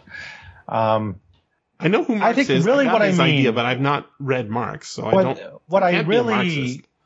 So what I what I really mean by that, I guess, is I think we need more material conditions. You say I want everyone to be a historian, and I'm like, I think I think said, we maybe you need need to that. read more history. I'm like, I'm doing my best. I think we maybe we need that because history is interested in It is. material conditions. absolutely. And I don't think we're doing that enough. I don't think we're reflecting enough on actual trends of history and context. And when you do that, things get grayer. And that's good. What did you say? What word? Things get more gray. Grayer. Things get Okay. grayer. Yeah. They get more complex. They're not so oh, black and white. 100%. Like this story, right? It's not, it's Yeah. not an abortion story. That's a way of looking at it. It's not an abortion story, but it is a way of looking at it. It's not a communism Hmm. story, but if you think of what is happening in, uh, under a woman's But shirt let me, let when me she's give you an example breastfeeding, where that's you were communism. black and white with me. It- just recently is where you Mhm. said like, oh, because I am not supportive of Chinese irredentism towards Taiwan, that I must be for like brinksmanship, which isn't my position at all. My position is I said your middle name is Brinksman. Yeah, which is. And I'm going to tell the same thing. I- I'm going to tell My- Paul so he can use it.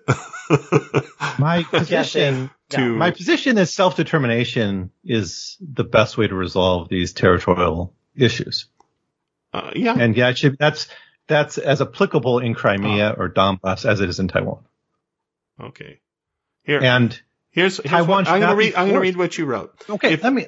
If all parties acknowledge the truth that Taiwan is an independent neoliberal hellscape, we well, we can move on. Taiwan will be able to be more independent of the U.S. interests and actually work on its democracy internation- internally without being the rock of China and the hard place of the U.S. empire. Perfectly reasonable there, right?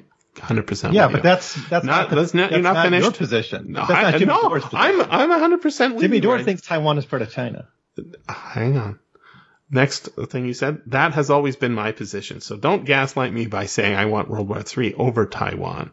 I want the peace based on national self-determination. That sound, that's fine. I, I was not responding to those two things, by the way. You tweet so much, uh, DM me so much. I was responding to something earlier. And, um, here's the thing. there is a country in, there's countries all over the world, right? That are being occupied by the, uh, well, that are being occupied by the United States, right? Like there's an occupation happening. And Taiwan's not one of them, by the way. Oh, I- oh, I- oh, I like, know that. 20 U.S. troops, and they're all in the embassy. they're well, all in the like, which in- isn't even a real embassy. Well, Nixon you know, made Jesse, peace with Je- Je- China. Je- Je- Je- Jesse, define occupation. Okay, so one third of Syria is under U.S. occupation right now. The third that produces the most food and uh, almost all the petrochemicals, as they call them. Right? Got it. Well, you didn't answer my question. You answered it differently, but okay. No, no, it, Well- it's Syria. But, but okay, okay. So you said plenty of countries. South There other Korea. countries. South Korea is not being Germany. occupied by the United States. Yeah. Germany is not being It's occupied by the No, no. United States. Oh, oh No, oh, really? This is where Jesse. I, this is where I see you as No, being Jesse, little- that's not being Philippines. occupied by the United States. When- Jesse, this is point where I think not- you're no sometimes a little black and white. What, You don't what- appreciate the grayness of the reality. At what point did the Philippines no longer be occupied by the United States? At what point? Was it under the Japanese? Yes. That's when it was no longer occupied by the United States. When did Iceland no longer be occupied by the United States? It was a, it- there was a day when they said, you can have your country back. We're going to take our military bases out. Italy and France, right? France is a really interesting case, and Italy is a really interesting case. Is Canada occupied by the United States? Not really. But it's one of the very few that isn't, that's in NATO. And it, one, one way of thinking about that is NATO is the superstate. And in that case, okay, that's fine. I, I get it. But if you've got, um, if you've got foreign troops in your country that are, um, occupying, like they're not just passing through, they've got a base there. That's, I mean, that's one of the things that Saudi Arabia was like sort of up in arms against. And, right, they don't like having the bases there. Now, do they have I them? think Yeah, maybe it's the, the people of Saudi Arabia. But Well, it- I, think the government's fine with them. Oh, yeah, exactly, right? So when Colombia, you know, if it, if Colum, or, you know, whatever, uh, if you don't like it, they change your government. That's the problem. Yeah. Right? And so I I would say, let's just say if there are actual bases there, that's an occupation. Now, there are, there are edge cases, right? J- Djibouti is one of the best examples. Hmm. It's occupied by four foreign nations, some of them that are enemies of each other right? China has a base there and the United States. That's fucking weird. So how do, how do they, how do we talk about that? I don't know. So yeah, it's not, it's not the case, but you know, the United States has military bases in a lot of countries. And if the government doesn't like it, what do you do? You coup the government. That happened in Australia. It's crazy. Like, did it happen in Canada? Yeah. Probably not. There is a, there are some indications that it did, but they're very weak compared to the one in Australia. But- none of this applies to the case here. The United yeah, States yeah, I agree. Taiwan Taiwan, is not 70s. occupied by the United States. Taiwan was 100%. abandoned by the United States in the 70s. Yes, it was.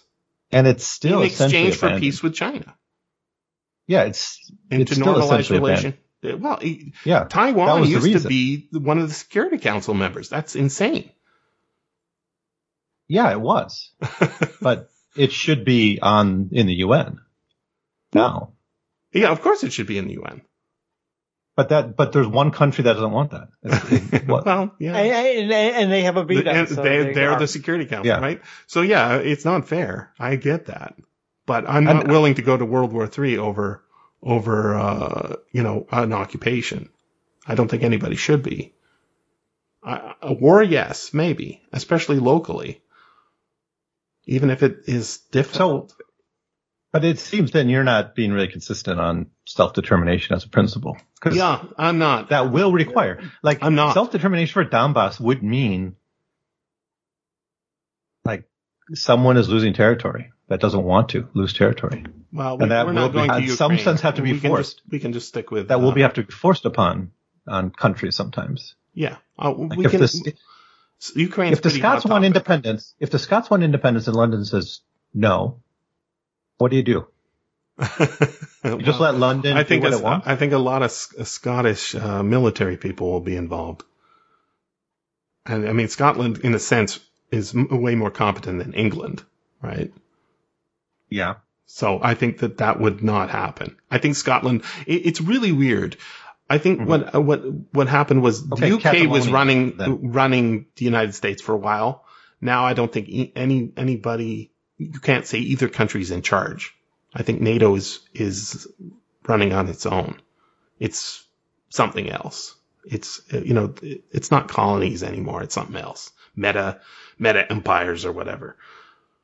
So yeah, self determination. It's it's a the, where I am right now is full of military people, tons of military people here because there's a military base here. There's a ton of dead people from wars here, where I'm normally from mm, near Yeah. Vancouver, very non-military, and they don't care. They they're not in the army. They don't care about all the veterans in the same way, and the reason is there's a lot of farm people go off to join the military because it's a job that gets them away from the farm and gets them some education and uh, get to see the world a little bit.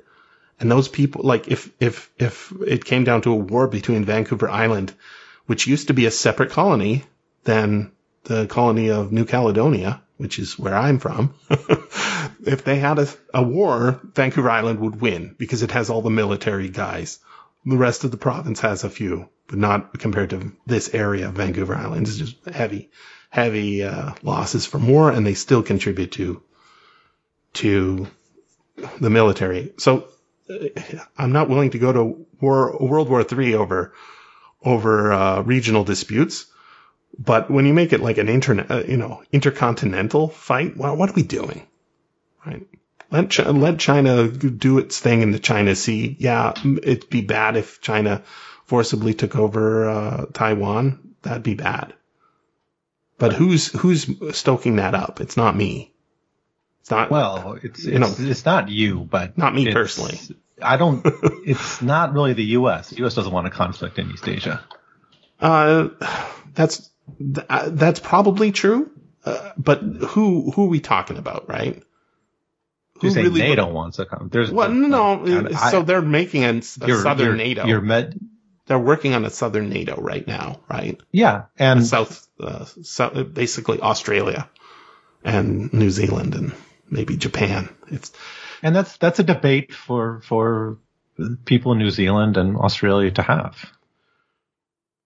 Whether Yeah. they want that or not. yeah, Yes. I suppose. And Japan, But I think they want to kill yeah, there's, themselves. there's some That's grumbling about bad. Okinawa and the base in Okinawa, but I think by and large the Japanese are not up in arms over No, the U.S. occupation. They're, they're in, well, that's the thing, right? Is that the Japan has maybe some interest in getting getting its feet wet in a way that Germany has, right?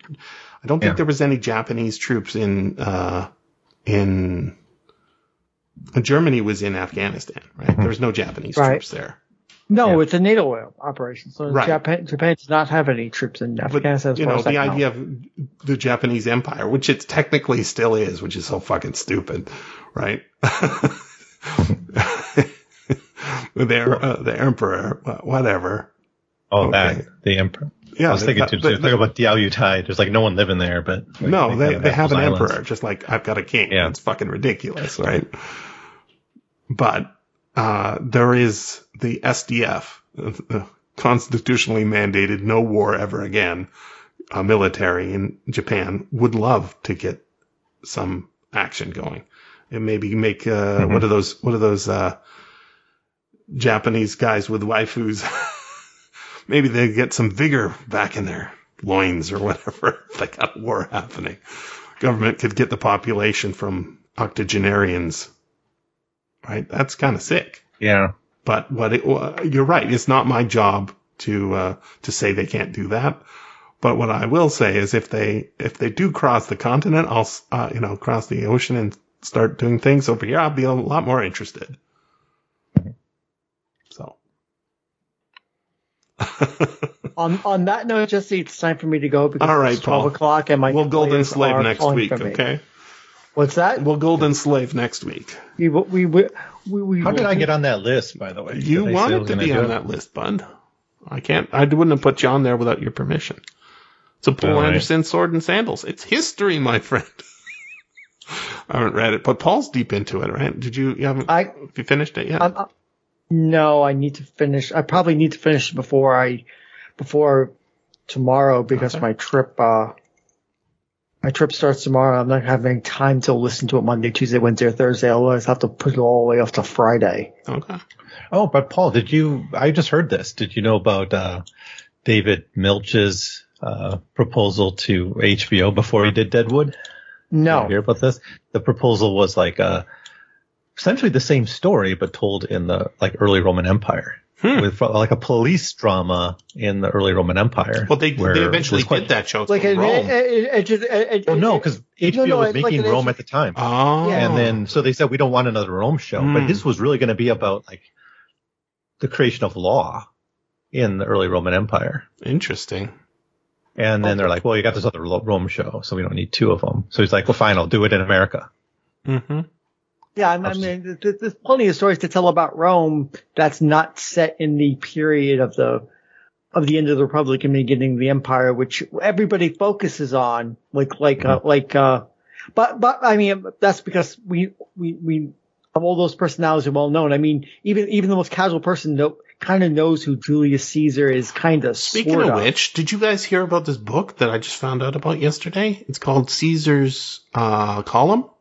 it's uh, maybe I sent this to Evan because he's a he Hmm. knows what a populist uh, is, and you should know about this, Paul, because he he was from Minnesota. Um, so this novel's from 1890.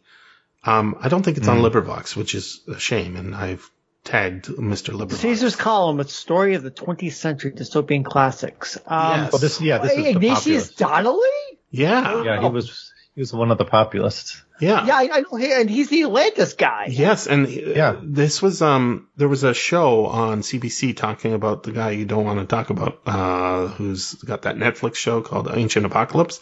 It was sort of like Oh an, God! Oh God! it was kind of no, an attack no. on that show. Um, but what was really funny is they had a couple experts on, and they mispronounced like things you should know if you're an archaeologist, like it's pot sherd, not pot shard.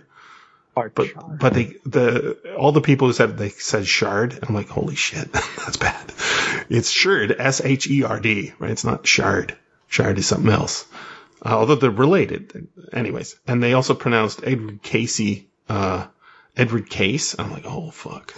Is there an audiobook of this thing? Uh, no, this Caesar's column, but Yeah. it's um, it sounds very science fictiony, um, Yeah. and set and it's because he's got that weird uh, hobby horse of populism. Um, yeah, and yeah, he is largely responsible for Atlantis, the Atlantis fever. They also Yeah. talked about M- Madame Blavatsky, and you know that leads into Lovecraft. That that that whole crowd. the witch the, witches, the whole yeah. crowd. yeah. Yep, I gotta go. I'm getting Okay, more messages. Okay, have a good one, Paul. I Okay, see, see you. See you folks next time. Sounds good. So Yeah, I, I heard about this in some book about early like science fiction in America or something. So it's on Google. I, I, well, I think Donnelly is covered quite extensively in some of the scholarship on the populace too. Yeah. Um, so the the only book I know, audiobook I know about populism is the one called The People Know by um, the guy who wrote What's the Matter with Kansas, and that is available as an audiobook. Um, yeah, the the real book to read is Democratic. Actually, uh, that guy, what's his name again? Uh, The guy who wrote People the Know? Kansas book.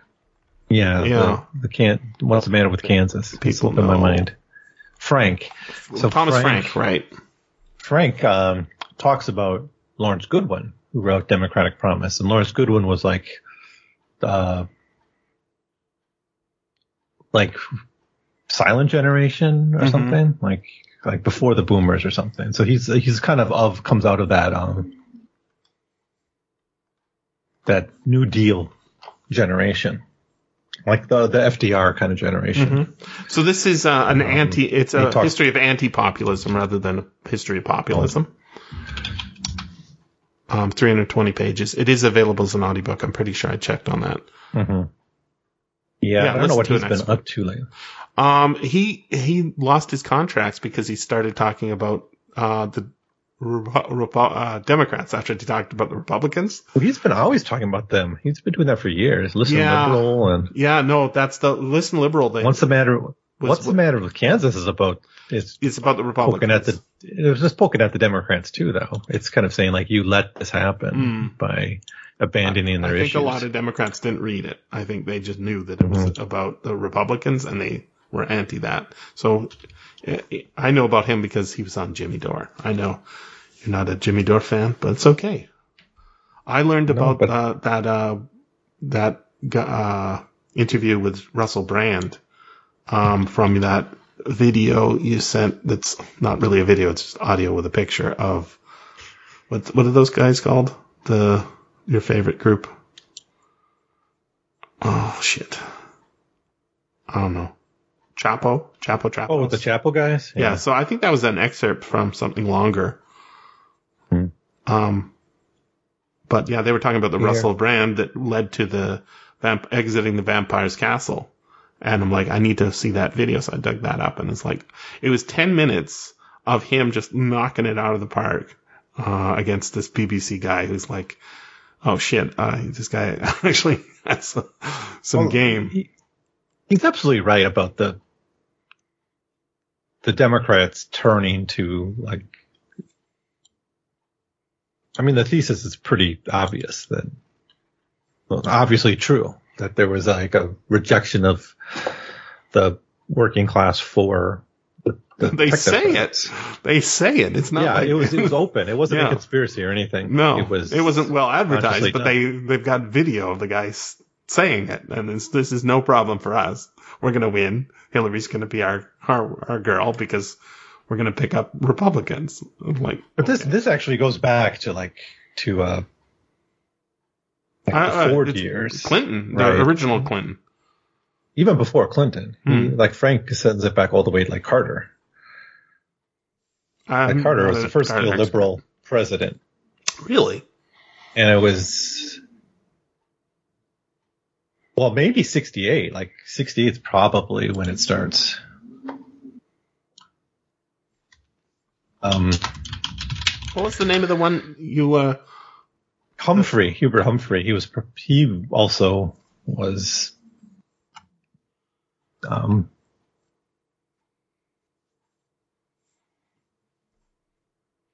What was the name of the? like distance himself from the unions a little bit. But McGovern, not no, that's is it McGovern? Who's the McGovern? Definitely the person who wrote the populist book, rather than Lawrence Goodwyn. Lawrence Goodwyn. Lawrence Goodwyn wrote Democratic Promise, or maybe it's McGovern, uh, not Humphrey. He ran. He ran what against Reagan? I don't know. I don't know. I, I forget the timeline, but but Frank said it's way it's it's it's quite a ways before Clinton. Like Clinton just kind of finished the job. He's the first one who won an election. Right. The populist He showed it. He in proved- America. 1976. 752 pages. You like the thick boys. There's a shorter like version for college classrooms called uh, the Populist Moment or something. But yeah, Check the Goodreads. Uh, not the Goodreads, the Audible. Lawrence Goodwyn with a Y. Okay. Audible. Frank's pretty good though. Yeah. I don't know what he was doing on Jimmy Dore. I guess. Dude, you not- you you're you're s- it's like he's an ignoramus who doesn't read. Yeah, he's an ignoramus who doesn't read much, and yet he has a lot of smart people on talking about you Yeah. know, things like but he that. shouldn't make stupid mistakes. Uh, Nobody should make stupid mistakes, but you know, like you, you you're expecting everybody to be a historian. not most people are not. I, I, I expect to, people to withhold judgment a little bit more. No, they do. don't do I think that's what. Yeah, and that's not a good thing. That's one reason I, kind of get frustrated honestly, online a lot. I have not seen a lot of uh, China content from Jimmy Dore because he's not really focused on that. I'm sure he has mentioned it uh, occasionally because there are, uh, they are trying to make a. Uh, Hmm. I mean, that's when Nancy Pelosi went over there. The it, it wasn't like uh, the uh, Taiwan Taiwanese are saying, "Come on over." Like some of them are, yeah. yeah, it's it was it was controversial at And- the time. Uh, the thing because is- because it's going against the policy that they had had for a long time, which is don't antagonize Okay. China about Taiwan. So, um, I don't see why that should antagonize anyone. That's just a visit. But I understand. unless you're that, a, a little child that doesn't understand like how the world actually works and st- and and wants a taste the territory you never controlled as a country. I don't see any Lawrence Um, Goodwyn on Audible at all. But Not a peep. here's something that the few times I've seen him talk about China, Uh huh. he'll say something like, "Most Taiwanese don't want independence," I've never seen him say that. That's possible that he said that. That would have been But- a mistake. but if he applies that then most are like for unification with China, which isn't true. I the polls are very clear that that. the vast majority of Taiwanese want the status quo because it's the means to peace. Yeah, Right. people like peace. But but if they say also if you were to if remove the China threat and there was no risk of retaliation, would you choose independence or not? The vast majority of Taiwanese would say yes, independence in that case. Yeah, that's fine. That's good. So the polls are pretty clear that the Taiwanese people don't want to be part of China. okay. And the few that do are split probably 80% of them would only be, want to be part of China if it was some kind of under the Taiwanese government. Well, Like a- uh, however, Hong Like Kong's old timers out, still right? hold out. Yeah. Hong Hong Kong's not working out. it's not great, right? They've been betrayed on all their promises and Yeah, that's usually they've, how it they've goes. become a, they've become a second tier city. Yeah, lost they any used, clout they once yeah, had. They they were the uh, the uh, most popular city. Uh, uh, cloud. I don't know. Yeah, The housing crisis is worse than It'd be like Singapore, right? Singapore is not wanting to join up with China. Yeah. it's not a surprise, right? But uh, I don't think we should get into a hot war with nuclear armed countries. I just think it's a bad idea. No, I, I think China should not start a hot war over this. My Whoever starts it is bad. That's bad. And if we're in it, that's worse, right? Starting is bad, Yeah. but in it, So what's You the way avoid to it. not to avoid it? Yes, I want to avoid it, and I think Yeah. the best way to avoid it is an international movement to recognize Taiwan as a country, and you start to see movement for that, That happening. fine. And it's you see countries beginning to take steps towards that. I think it will happen within the next few years. hopefully, Some kind of some. It'll start with some NATO country. It'll be like Czech. It'll be like Czech or Lithuania or something. We'll say we're recognizing Taiwan instead of China, just to see what happens. And China will probably throw a fit and cut relations with I them, always think about- the start. uh, one one way to tell a country's in distress is to look at how many people want to leave it and move to other countries, right? Yeah. And there there are a lot of countries that do this, but Australia is one of them. hmm And that's not because there's no jobs there. Yeah, there's no jobs there. But it's also because there's kind of they're kind of fucked up. They're they're Yeah, fucked England. up. a- Look at England. uh, Half my colleagues are British. Yeah, like that's an interesting situation because They come here. yeah, yeah, and New Zealand. Well, I'm sure they go other places. right? And uh, and yet you also get people moving to these places to escape other places, thinking that you know, they're, but they're fucked up in different ways. Yeah, I, I, I doubt many people think I'm like I got I'm going to go leave my country to go somewhere better. They think, oh, where I really want to go is London, where I can Yeah. live in a little cubicle for four thousand pounds a month. Well, it's got it's got uh there's a like a inertia with uh when I went to London, I was like Mhm. it's not as exciting as I thought it'd be. um it was it was more like uh, uh I was more impressed with Paris. And I think it's because it uh it, uh, when I went to London, they hadn't started the trying to make it look like a modern city. And Mhm. I don't think Paris has even started that. And I, I think that's Yeah, really think- interesting. You don't get a lot, like there were French immigrants, um, when I was a kid, Well, they but there are no French immigrants now, right? Coming to Canada. It's not a thing. There were so few Mm-hmm. and they were mostly like, um, Greenpeace, uh, you know, get away from this nuclear testing country to a less, were more, they were like hippies basically. I think there's a lot to be said about like how you build cities. I think like Taipei is a total failure. Like Hangzhou was a wonderful city. Like Mhm. they knew how to make a city beautiful. They knew how to make it walkable. They knew how to make it safe for cyclists. They, you know, it's, they had really pretty good subways by the time I was there. People had time. I got the feeling time to like go out and enjoy life a little bit more Sounds good. it's not like in Taipei where everyone's kind of being worked to death.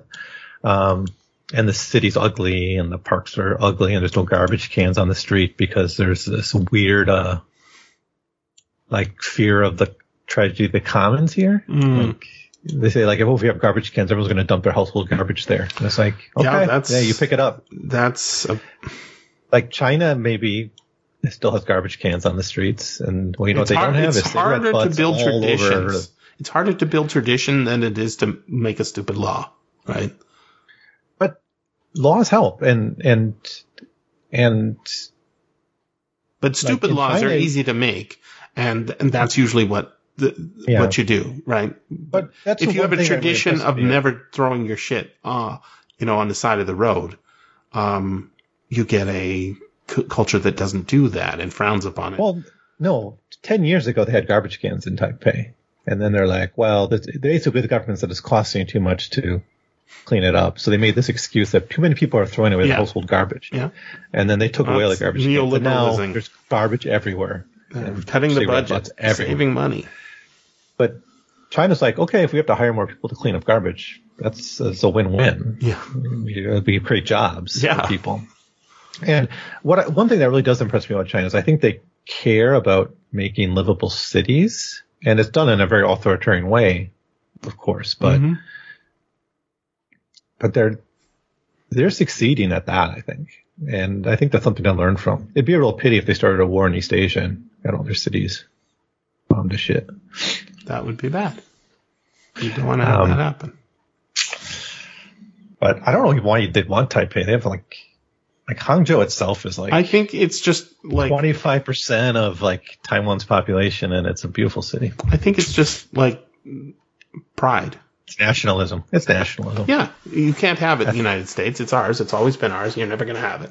It's ours. Stop having it. Right? They, Yeah. eh, China, eh, you know, one of the things that used to happen when I played a lot of PUBG is we would get a lot of uh, Chinese.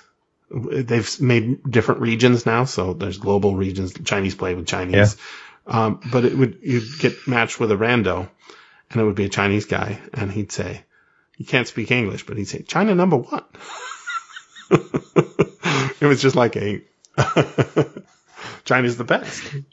it's pride. They're on the ascend, right? Mhm. Uh, uh, it, it was a counter to America number one or America first or whatever, right? And uh, Yeah, I'm like, I agree. China. they both have their issues. It's soon. China's- It's soon going to be the case. uh, It's any time now that China's going to surpass uh, the United States. Yeah, that's not gonna it's not gonna hold for very long though because Well- of their demographic issues. They're gonna be like Japan. They're gonna. They're Do, don't you see the the, the population projections? Yeah. like China's fucked up. population will be less than America's at the end of the century. They fucked up. We'll see. The United States is fucking up in its own way. Did you see this TikTok thing where it was apparently uh, it was a crazy thread of women, uh, white women on TikTok, who are saying their uh, the Ritalin was being faked because they're not feeling it. Yeah, I think I saw something like that. And. I'm like, holy shit. I'm like, white woman after white woman saying, I can't get the house clean. because they're It's- faking it. And then they go to the drive in to get their, their Starbucks. Yeah, it's like I've been, I've been rewatching the, those early two thousands shows, right? Uh huh. And it's like, yeah, in The Sopranos, it's like, it's maybe that started this idea that we should all go to therapy or something, and get treated for Uh-huh. All our things. But It felt like a the point of throwback. it- and that, that, But the like they kind of of- dropped of it on this- the show. yeah, but the the like its role in the show now that I realize it is it's all to validate Tony. Yep. It's it's bullshit. Yep. right? It's it's clearly in the text that it's all just part of his narcissism. Yep. Like therapy is an exercise in narcissism. Sounds right. Um, cause he just went on and self-medicated anyways. It's like, not like he took whatever pills he wanted when he, when he wanted them, but Mhm. it's, it's not a good thing. No. All this autism. I mean, maybe, maybe it's Tylenol. I don't know. It, I seems think it's, it's more likely a lot of it's people universal saying, I enough. feel, I, I, I'm autistic. They, I don't think they Well, I got a think there's diagnosis. some of that's, that, that's my claim. I but I'm a lot of se- like are- I interact. Uh, uh, you know, your Twitter account is tiny compared to mine, like the number of followers. So I get like weird people. Like there's a couple of them regularly send me messages or respond to threads. And it's like this. This is not from a brain that works properly. And I'm not saying they're bad people or anything. I'm just saying the the like it's it's like sometimes I read your DMs. You're having a conversation with yourself, and I'm sort of peeking in, like what? Because I don't know what's what the referent is. Sometimes this is mm. nothing like that. You don't have autism like this because these people like they are having a conversation. It, it, maybe it's schizophrenia or something, right? And I'm familiar Yeah. with that too, but I'm not seeing a lot of schizophrenics on Twitter that I follow, so I'm not familiar with it. But I do see a lot of, and sometimes they say it right in their Twitter bio that they are autistic or whatever. I'm not going to judge them and say they're not. What I will say is I believe them when I read their tweets sometimes because I'm like, oh, I don't get it. I'm not, I'm not, I'm kind of the opposite of a autistic. I, I, I have some problems, but they're not, not that kind of problem. not like I, yeah, it's a different kind of problem. So, um, It's it's a huge, and it has to be something like if it is a chemical, it has to. My mom thinks it's just you know chemical chemicals in general, but it has to be something that uh, ingested during during. No, I, I, you, you, you don't give late capitals enough credit for driving us all into, into various disorders. uh, We, we, we we mediate our whole life by screens. You see, yeah, that's people no, that, that- yeah, but that's can't- aut- autism. I agree. It's with not you. autism, but I think it might. If you start it when you're two, and that's the only way you interact with people is through Yeah, but they're and not. These images. are not. These are not people from. Like these are people in their twenties. They're not people who are raised on Twenty iPad. people in their people in their early twenties are Zoomers. I Yeah. think they may have been raised. They they they that's that's first generation that's been totally ensconced by this solipsistic uh, existence. Yeah, that you're you're triggered by they. Um, there's more. Yeah. There's more of that to come in Heinlein. Not much, but there is more. I'm very excited about your read through, and I'm still listening to your uh, your Mark Twain as well. I just did Universe. Oh, good. I'll be. I, I I'm now thinking Common Sense is is like is the bleak one. Uh, well, it's got the knocked your tooth, uh, wife tooth out. Right? No, well, I think it's it's it's like it's it's Well, maybe- actually the story they- of failure. The scientific revolution fails. Uh, I'll I'll listen to your show. I, I Like it's been a while since I read. what five people escape well, well, well with, colony. with five wives, five wives each or something, right? They got their women. Yeah, it's like we got to bring our women with us. Last it was it was like Breeding stock. yeah, one of the characters. No, Jim Joe dies, right? One of them's like, well, we need to bring our women. Well, I guess we two of them. Don't they them? Don't don't non they them shame him. Them hims.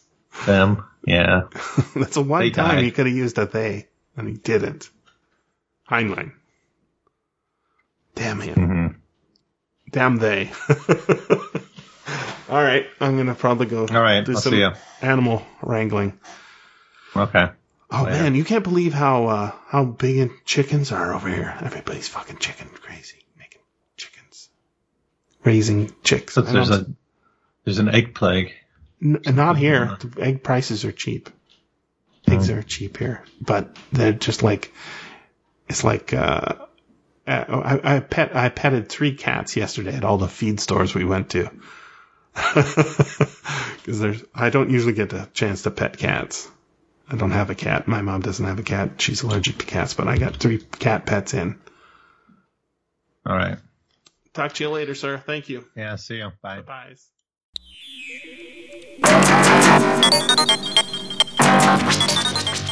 This has been the SFFaudio Podcast.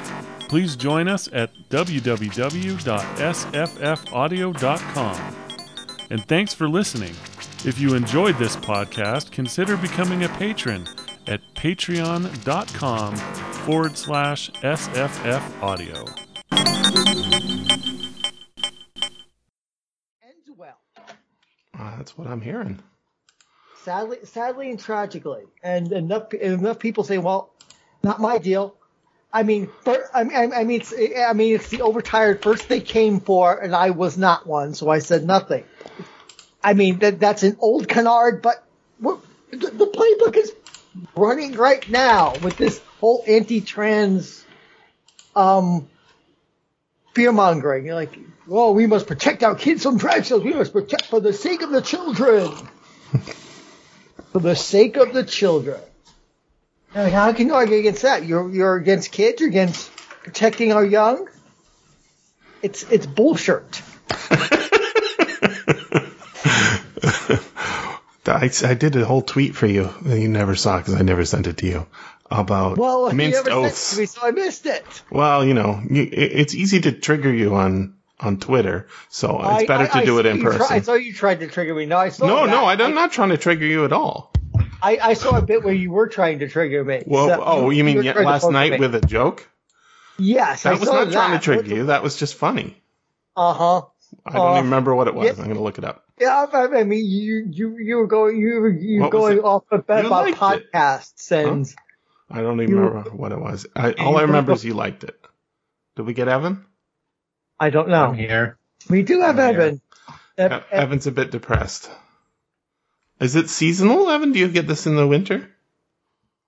I, I don't know. I think it's just Is it the Black that's- Iron Prison. The Black Iron Prison is like closing in on me Okay. day by day. Sometimes Yeah. I'm just more aware of it. Wow. Like, Is that is that neoliberalism? The Black Iron Prison? yeah, it's the whole thing. The whole, the whole capitalism. Dick would make It's just it capitalism. about uh about um the church or something. That's why I actually I've been thinking so much about conspiracy theories lately because I think that's it's easier just to Think about conspiracies. Just to just to make it a conspiracy because then face the Black Iron Prison. Oh, like- oh. That we're just it's just capitalism. That's all there is, and that's all there's going to be until it's like forever. at this stage. at this stage, it, it's like. It, it's it's it's really like Tony Soprano at the end. It's just like that's it. Oh, yeah, like I that's his life from now on. He's Well, the show's over. he's right? gonna live forever until he's in a nursing home. Yeah. Like- well, he had his time in the sun where he re- was just beating people to repeating his, Did you try? I Yeah. didn't send it to you. Did you try OK.ru for your Deadwood? Because I'm I'm torrenting it now. Ah, yeah, I gotta make sure that torrents off. Yeah, I was kind of I I went ahead because it was so cheap because we don't have HBO Max, but HBO Go Asia is only like three bucks a month. very cheap. Much So cheaper. you'd at least Wow. get you don't get the whole catalog that HBO Max has, like all the Warner Brothers stuff that I don't think is there. It's just, but you should get all the prestige shows. The greatest of the early, early 2000s prestige shows is not even not. on HBO Go. Uh, can you can you get Westworld? Well, I never even bothered to look. I don't know why I would, but The first two seasons are okay. they have The Wire. They have they have Rome. They have the other early, the early prestige stuff, but Deadwood's they only have the movie. They, they so don't the, have the thing I sent is like the one word that came to mind. if you watch enough Deadwood, you know the word that came to Yeah, mind. when I- cocksucker. Yeah. Why? Why are you not allowed to say this word? Well, I'm, I said I'm sure in the tweet. Paul has one regarding a garment that replaces it. But I don't know what it would be. Uh, I'm, I can't find the thing I, I supposedly triggered you with last night, Paul. So do you remember what it was? I don't Wasn't it? Was it about? I thought I was. I was all gloomy about Gloomy About- Gus. my podcast not being. Oh, like you get oh yeah, porn yeah. before That's what my- it was. Yeah, It was related. yeah, You get I- porn I told before my about podcast. Uh, what was it called? Oh yeah, yeah. It was um. No, I. I. Porn. Uh, no, it I- was. I- I uh, it was not porn. It was prostitutes. Prost. Yeah, I'm. I'm still really I think kind of bothered. I. I never got any like recognition for what I did with Phil it- you're not playing the game, bud. You have to I- engage. I. who who do you engage with? Me. you uh, you talk to Paul, but you know you don't like go in in there and support. You know, it's a it's a community. It's like a community award. It's not. You're outside the community. You're not. Well, it's not the it's not the Hugo for itself that I'm after. Fuck that. But Oh, uh, the other thing I was thinking is it's just your You're- your you're- podcast you're- is it's named like wrong. when, when I You want- see you- you want someone makes a banal demo. comment about about like Blade Runner or something, Hmm. and they're like, and it's like there's like I said so much about Phil Dick. Yeah, no, I I like your And- stuff. I know. It's I think and you're it's doing like- a good good work. it's That like should be a I'm- word I'm in the void. reward enough. yeah. And and remember, I'm- one day they'll all be looking back and they'll they'll be finding your podcast and saying, "Boy, he was a giant in his days." Maybe, maybe not. I mean, format changes, archiving. I mean, Yeah, I mean, well, what actually gets, what actually get, survives Jesse in the long run, we don't know. Uh, that's what uh, it's my job to try and preserve it. you you try. I mean, you're trying in this moment, in this time, but what are you? Oh my God, we've gotten so depressive already. We haven't even t- t- touched this book yet. It's like what actually gets, what actually survives. Is is a crapshoot. That's just that's, Actually, I don't think this story is as depressing as you two apparently think it is. No, I never said it was depressing. I I I think it's, just tweeted about it, and it wasn't about depression. I think it's one of the more hopeful. Say, save it for way. the actual show. S yeah, save it for the podcast. Let me uh, just confirm that we're not getting a Marissa and we're not getting a, a Scott. I don't see them online. I didn't see anybody online. I don't know what's going on. I'm I'm down Um, in Farmville Jesse, here. Again, daylight savings time. That's what's I going on. Guess. I guess. It, it, it, it, it fracks up everybody's schedule. It okay, does. I got to find that minced oat. oats. So Uh, what what what's what's your aversion to to swearing? It, I'm not, um, minced. it's um, Oh. it's Like, Catholic. you know what I'm thinking of? Let me- let me set my, this my, up. My, my, my, my Catholic my Catholic upbringing sometimes chills my ability to cut loose, and I I feel like I need I, I feel like I need a euphemism. Well, I So think, my, I think I- I- here's, here's here's my context. Here's what I'm thinking. Like my mom was the first one who said this when I started becoming vegetarian, and then I've heard it more from like meat eaters. But my mom said it first. It's like I don't mind you being vegetarian, but what's with the fake meat? If you want meat, Hmm. just have meat. Don't have fake meat because it's essentially the same thing. You're, you're, you want meat, you just don't want to admit it or something. And so she was bothered by that. She was the first, and then later on, I've been hearing this more and more from meat eaters. It's like, you can be vegetarian, but stop trying to like make your fake milk or your fake meat. Don't make your, your, your, you know, don't make red peppers into sashimi.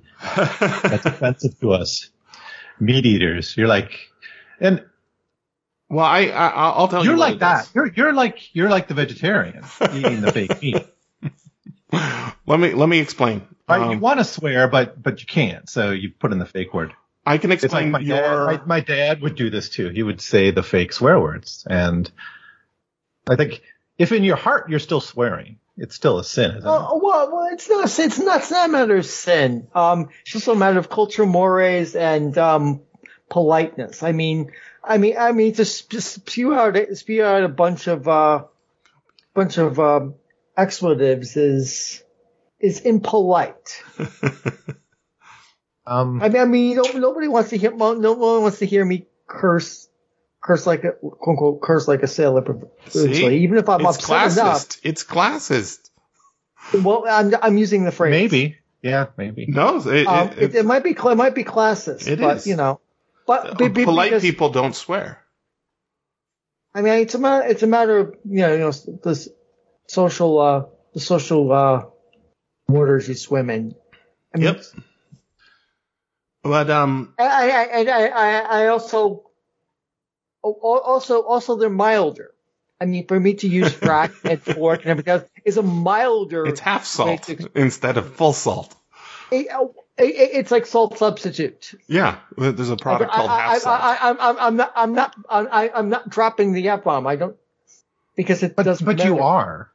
But if, if, if I'm saying this, Bomb. this plate, uh, if, I- if I'm saying fork, then no, I'm not dropping the F bomb. I'm, I'm using bullshit. a mild, it's bullshit. I'm using a milder expletive. That's also funny to me. Mhm. Uh, I, I can explain. I can explain, Evan, why if it's your funny, mom that's fine. and your dad talked to you about uh, you making fake meat.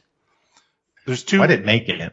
No, no, no, no. No. I- but I I understand, like, Yeah, yeah, like yeah. they come to you as you're the one responsible for all vegetarianism in society, so they know you, right? So Yeah. their explanation, is, the explanation for their behavior is they're threatened by the Hmm. possibility that they could become vegetarians too. Yeah, That's why. that there's there's no. Yeah, now they're like the the the argument. Oh, meat tastes good. Like their arguments are good. are Why? being like as soon as we have the lab grown meat, then there's no. You couldn't ethically justify eating meat if there was a if it was equally nutritionally- affordable alternative. nutritionally and Nutritionally, deliciously yeah. identical, yeah, there's no explanation. Yeah, for it. But there'll Yeah, still they- be people who like I want to have that actual real. Well, that's There'll still be a there's an market for it. episode of Star Trek where uh, Riker gets a giant egg, and they all eat real food for the first time, right? Yeah, Uh, they, he he cooks a souffle, and he's like, I don't know what kind of egg it is, but it's an egg. and he cooks it, and they all like, ooh, we're excited. We've never had actual cooked food before. but it's still going to remain a hobby when uh, everybody's like just eating. Uh, I mean, I, I mean, that, I mean that that explains Sisko's dad's restaurant. yeah, yeah, no, it's. I mean, it's he's he's not replicating stuff in that restaurant. No, no, this is somebody. Somebody's a, a larping fisherman who goes out and gets some shrimp in in the cleaned up uh, bay off of Louisiana, right? Or Gulf of off, off Yeah. Louisiana. Which is kind of help. What's kind of help hopeful that the, the Gulf has clean. Has yeah, been no, it's a that that actually utopia. It's a utopia, right? They're eating good, clean food, and he's not doing it because he wants to make money. He's doing it because that's his his uh, raison Vocation. d'etre. Yeah, Yeah. he, he wants to larp being a fisherman. It's cool. Like, uh, let's let's reenact. It's like those uh, what are those Morris dancers, right? They're connecting with their past, but they don't have to work hard. But, but if you, but if you remember, I, I, I mean, it's definitely in Sisko too, because if you remember the first scene we see Sisko in the first episode of DS9, he's on a holodeck fishing with his son. that sounds right. So it's it's in his blood. yeah, fishing. I, I mean that. Although that, they're they're fake fishing for fake fish. Yes, but still the the act. I mean, how many people actually do that in 24th century Star Trek? Probably not a lot.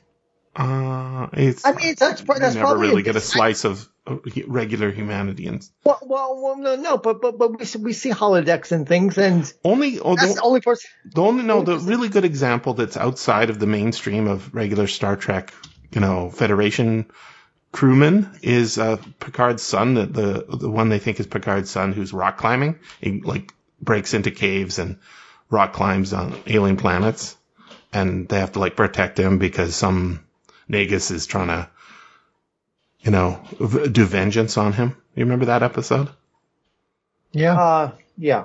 Yeah. So like It was, he, uh, he's he's one the, of the Ferengis, right? yeah. It Yeah, was actually One from the first up. exactly yeah. Yeah. And the, and the actor looked at Stargazer. I think, I think the actor thing, was yeah. actually his son, wasn't it? Or maybe not.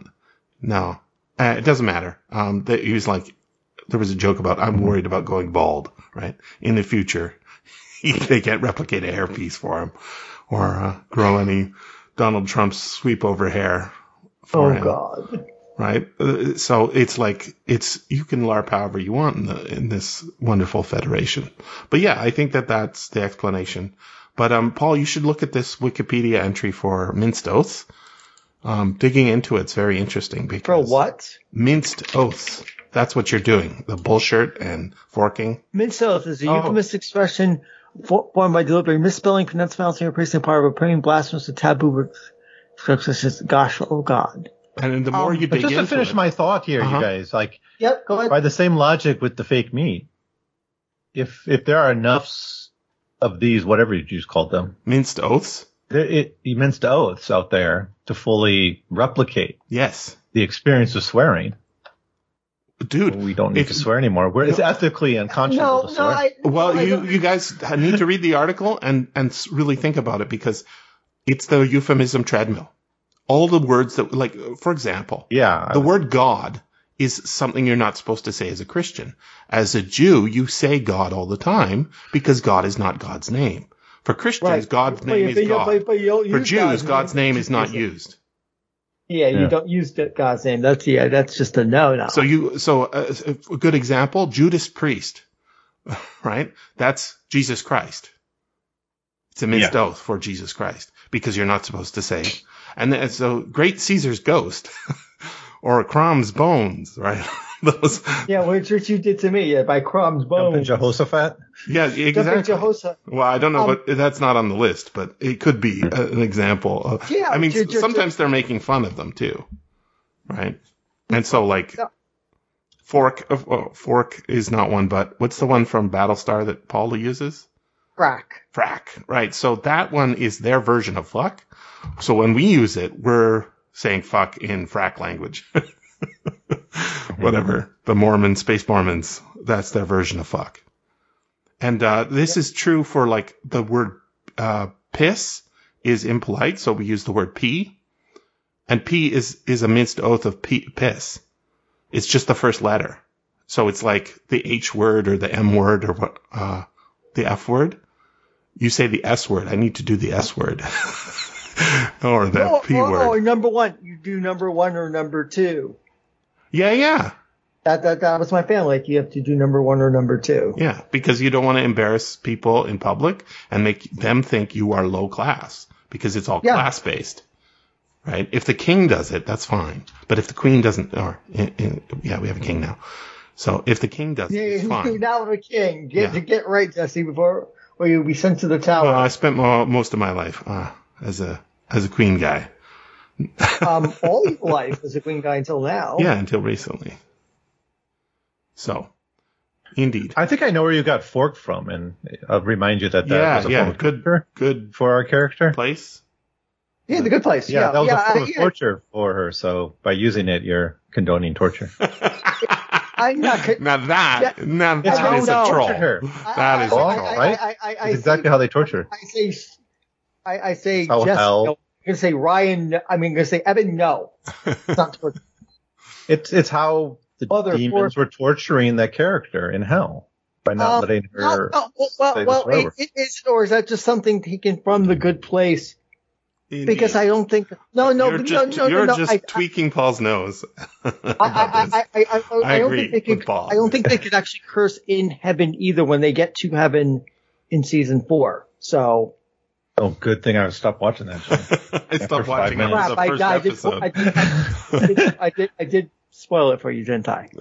I don't You're think- spoiling something I'm never going to watch. yeah, there's I- too many the, shows. The, the third grade philosophy, trying to be profound and not. I think it's I think it's comforting. me. I think that's why I don't like it. I don't like to be comforted generally. Like maybe when I'm sick, I'll watch uh, something that's comforting. But I can't imagine. Like yeah, my sister. I'm sorry. There's there's no way a, a philosophy professor is going to waste his time with teaching philosophy 101. I mean, maybe that's hell for him too. I guess. I haven't seen the. I, Well, haven't- what- I don't even know what you're I- I- talking about. Well, well, like well, no, it's like like the the what the, the they they do. I think I they made a big deal like the trolley experiment. It was like the child, the child, that's yeah, like the- first grade philosophy. It's like do Avicenna's flowing man experiment, or do uh, uh Al-Kindi, or, or at least do like Plotinus or something interesting like that. Um, Yeah. I have to say, I mean, I mean, given, the audience, I mean, the trolley experiment is is is high grade for a lot of people who who never have taken a philosophy course ever. I mean, that that's, I mean, so You're you expecting know, a lot from audience. TV. Uh, It, it, it was kind of sold as like uh, where people were saying, "Oh, this is such a, a great insight into philosophy." See, this is why you like- don't win awards because you're not saying stuff like that. Yeah, no, that's not it, Jesse. I'm pretty sure it is. It- Je- be nice, Jesse. Be nice. But, you know, uh, it's funny. Uh, I, I was uh, there's a thread of somebody getting a whole bunch of people getting banned from, so, uh, no, banned. What is called? Uh, blocked on Twitter, and uh, one of the people said, "I have a soft spot for Cora because she said something nice about my book," and I'm like, "Yeah, she's like this and she's like that," and um, and they didn't like uh, they didn't tag her.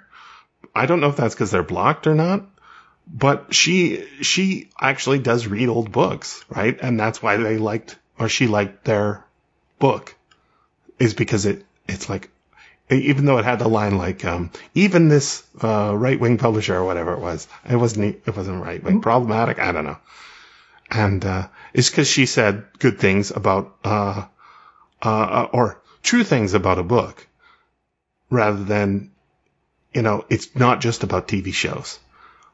Did Cora win Best Fan Writer for writing Yeah. about books, or did she win it for writing about uh, TV shows and Masters of the Universe? Um, we uh, it, Indeed, we don't know. writer. It- what- it- it- we don't know, but what we do know is I, she I writes mean, about I mean, both. yeah. I mean, if if she had one for a particular piece, then we'd know for sure. But yeah, this best, best Yeah. fan writer means is your body of work. Yeah, yeah, and uh, what you know what she does with her blog is interviews people with uh, pod, best fan cast or whatever, right? So all those people are now people who know her. If you were doing stuff like that, Evan, you would win. You're not going to win doing actual, you know, scholarship. You're not. It's just not going to happen because it doesn't work that way. And, and I think you know that. I've told it to you before. I Scho- think the so- theory is so- solid. I mean, I mean, in general, scholarship doesn't get a lot of love at the Hugo Awards. Yeah, uh, so Alec Nevala-Lee, did he winds up- win it- for best uh, related for that astounding book? No, Well, there you go. Hmm.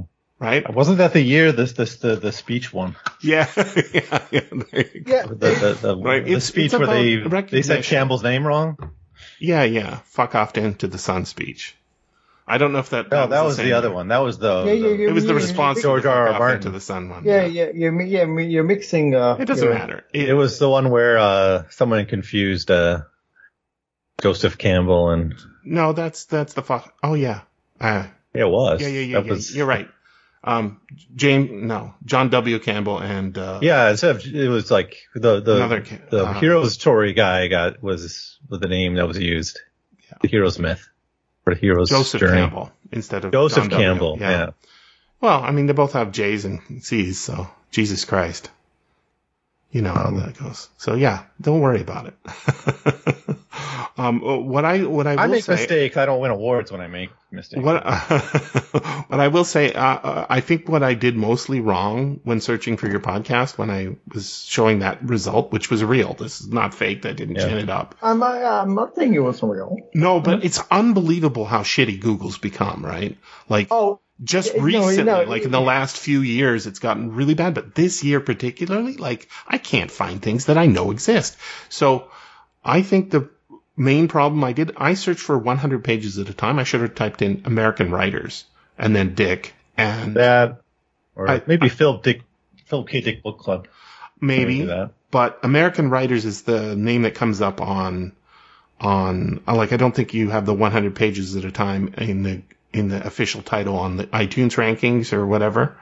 So I think that that's probably my biggest mistake there. But the fact that it exists and it says there's no results, even though it actually does exist, is why Google's fucked. Because, like, literally, there was no, re- like, if I put quotation marks around 100 pages at a time and the other stuff, it, it was just not coming. I'm like, did he delete it? Hmm. No, he didn't delete it. So, yeah. no, no, no, no, no. Um, I mean, it's, American um, writers. It's there. I American listened to it. writers is the I found of it. Yeah. It's there. But yeah, it's it's. I need to look for American writers. But the fact that Google can't get me something that I'm actually asking for and I know exists means we're back to the days of bookmarking and Yahoo, where you know Yahoo Yeah, was a it might, be, it might be the time. It might be the time to to get buy some server space and this all over. Yeah, to my, uh, that's not gonna that's not gonna make typo. Google better. No, but it'll. The, If you type in to, uh, SFF audio, it doesn't it. come up first anymore. It's like second or third. There's other stuff first. If you type in sffaudio.com, it comes up. But Yeah, but yeah, if you yeah, That's I fucked mean, up. and Google's doing that not because they're trying to be good at search. They're trying to optimize well, but, but but sales. but but it's also it's also um, you know um, they're trying to serve you the the results they think you want or will get them money. no, that will But serve them. what you actually yeah right? serve the, Yeah, so um, Cora was tweeting about that. She says, I recently typed in Master of the Universe into Amazon.com and got Batman twice. If I wanted Batman, I would bloody well have typed Batman. That that's just what Google's doing. why why, why why did you use bloody instead of something stronger, Jesse? I'm reading Cora's tweet. Oh. I recently typed in quote unquote Masters of the Universe into Amazon.com's search. Uh, bloody is a UK uh, strong euphemism, right? I mean, it's, I don't even think it is a euphemism. I think it's very low class. They say ruddy if they want to hide it, right? We, we say, Yeah, yeah. I, I we say bloody. I if- believe your bloody was ruddy. I remember that from It's a Mad, Mad, Mad World, where the English uh, scientist at one point says your your behavior was ruddy outrageous. Mhm. What the hell does ruddy mean? yeah, a, that's the replacement for the bloody. Yeah, bloody. Cockney rhyming slang is is an interesting case where it's the opposite, right? Where they're trying to hide the the words not because they're too dirty, but because they don't want uh, the people outside the in group to know what they they're saying. It's very low class, which is cool. Well, I just I just googled SSF audio and your page came on top for me, but But given the personalization of search results, I'm not surprised that we're getting an inconsistent answer. Let me look. I- Okay, well, yeah, I mine's just- filling out a result though, right? So, yeah, it, it, if if you were completely signed out on a computer that's not yours and you type it in, Oh, well, let me try that experiment. That's a good question. Have I'll go to an a- incognito. Uh, I have an incognito window. that might work, but they also can get behind that. No, that doesn't help me either. Hmm. Yeah, they can get. Um, let me let, let me you try have to do it like at a store. You go to a store where they're selling phones, and you type it in. That's where you really see the results. Because that, unless even you have to go in without your phone, maybe. No, uh, uh, well, no, I, I, I came up with you uh, each time. I mean, I mean, I came up with you as number one. It, it it really depends on, you know, if you if you're geolocated, they actually are tracking what you're typing, even in incognito mode, unless you're using But, but a I tried a different. I, I, I, tried. I tried a different browser though. yeah, it doesn't matter. Your IP is known to Google, right? And so unless you're changing IP addresses, like with um, a VPN, you're they're gonna know. Hmm. If they want that, that's their business is knowing who you are and what you want, and then trying to steer you towards what they want. So yeah, you have to go to like a Best Buy and type it into a phone to see what what actually is going on, and that's sad. We're, That that's where sad. we are. Um, we're back to the days where, I mean, maybe that's a good thing, but uh, the walled garden has like secret tunnels that we have to learn again that we didn't used to know about. Maybe I'm starting to talk about the show by accident. Uh, maybe maybe we should actually do a show because I do have gaming today. All right. All right. So I'm going to go. Uh, I know Paul's not a fan, but I'm going to put it in the chat. He doesn't have to click on it. What are you Um, doing, Jose? It's just the normal Sick My Duck. Uh, which is, uh, I am which not, I means am not a also- fan. I am not a fan. It's because they're Russian, right? Um, no, no, because of all the pop-ups and crap. I, I, I think to do with that's. I think that, well, I used to have that on my website. I think it doesn't have that anymore. It, in fact, it doesn't even pop up with a. Uh, mind you, I am using a blocker that would block it. Um, but uh, the type in what's it called? The crawlers. There it is. And uh, there's a PDF on the website as well. But uh, you know, I think this is on Gutenberg. There's no reason to use. Yeah, if it's on if, if it's Gutenberg. if it's on Gutenberg, It is. Then I think because it's from the first batch. They just started this week, Evan. I don't think I sent this to you. Maybe I did. Finally, Gutenberg, uh, first time in 11 years, has done another Philip K. Dick story, which means there's going to be more coming. Crazy that they took that fucking long. Uh, oh, crawlers. Hopefully this comes up. Yep. I think. I'm not seeing it. Oh, maybe they don't. Maybe they haven't Yeah. done it yet. It's on. It's well. It's No, it's not there. They have 12, I think. Oh, it says 14. Well, you have it on your website, Yeah, but it's not in searchable and you, form. yes, your ad, your your ads still come up. Yeah, I, I, I can't be bothered to try and root them out. They're really hard. They're embedded in there like ticks. Anyways, something. all right. Um, so I think we're ready to start. We're probably not getting Marissa. We're probably not getting Scott. No, it's just the three of us. Yeah. All right. I'm put this phone on the charger. Um, guess what I was doing uh, right before we started? Listening to the show, listening to podcasts. No, I was feeding cows. You're feeding cows. Why are you feeding cows? That's what my mom's got. She's got cows. Your mom has cows. Oh, I'm just sending it to Paul. I need to send it to the group chat. How do I do that? There we go. How does she have cows? Uh, the same way she has chickens. You have cows. I knew you had the chickens. I didn't know she had cows too. She also she has a- get the cows since she moved to uh, Vancouver Island? Yeah, and uh, also she has a, a bull. Oh, well, that's taking life by the horns. Uh, To make some, she needs to make some bull shirts for her bull.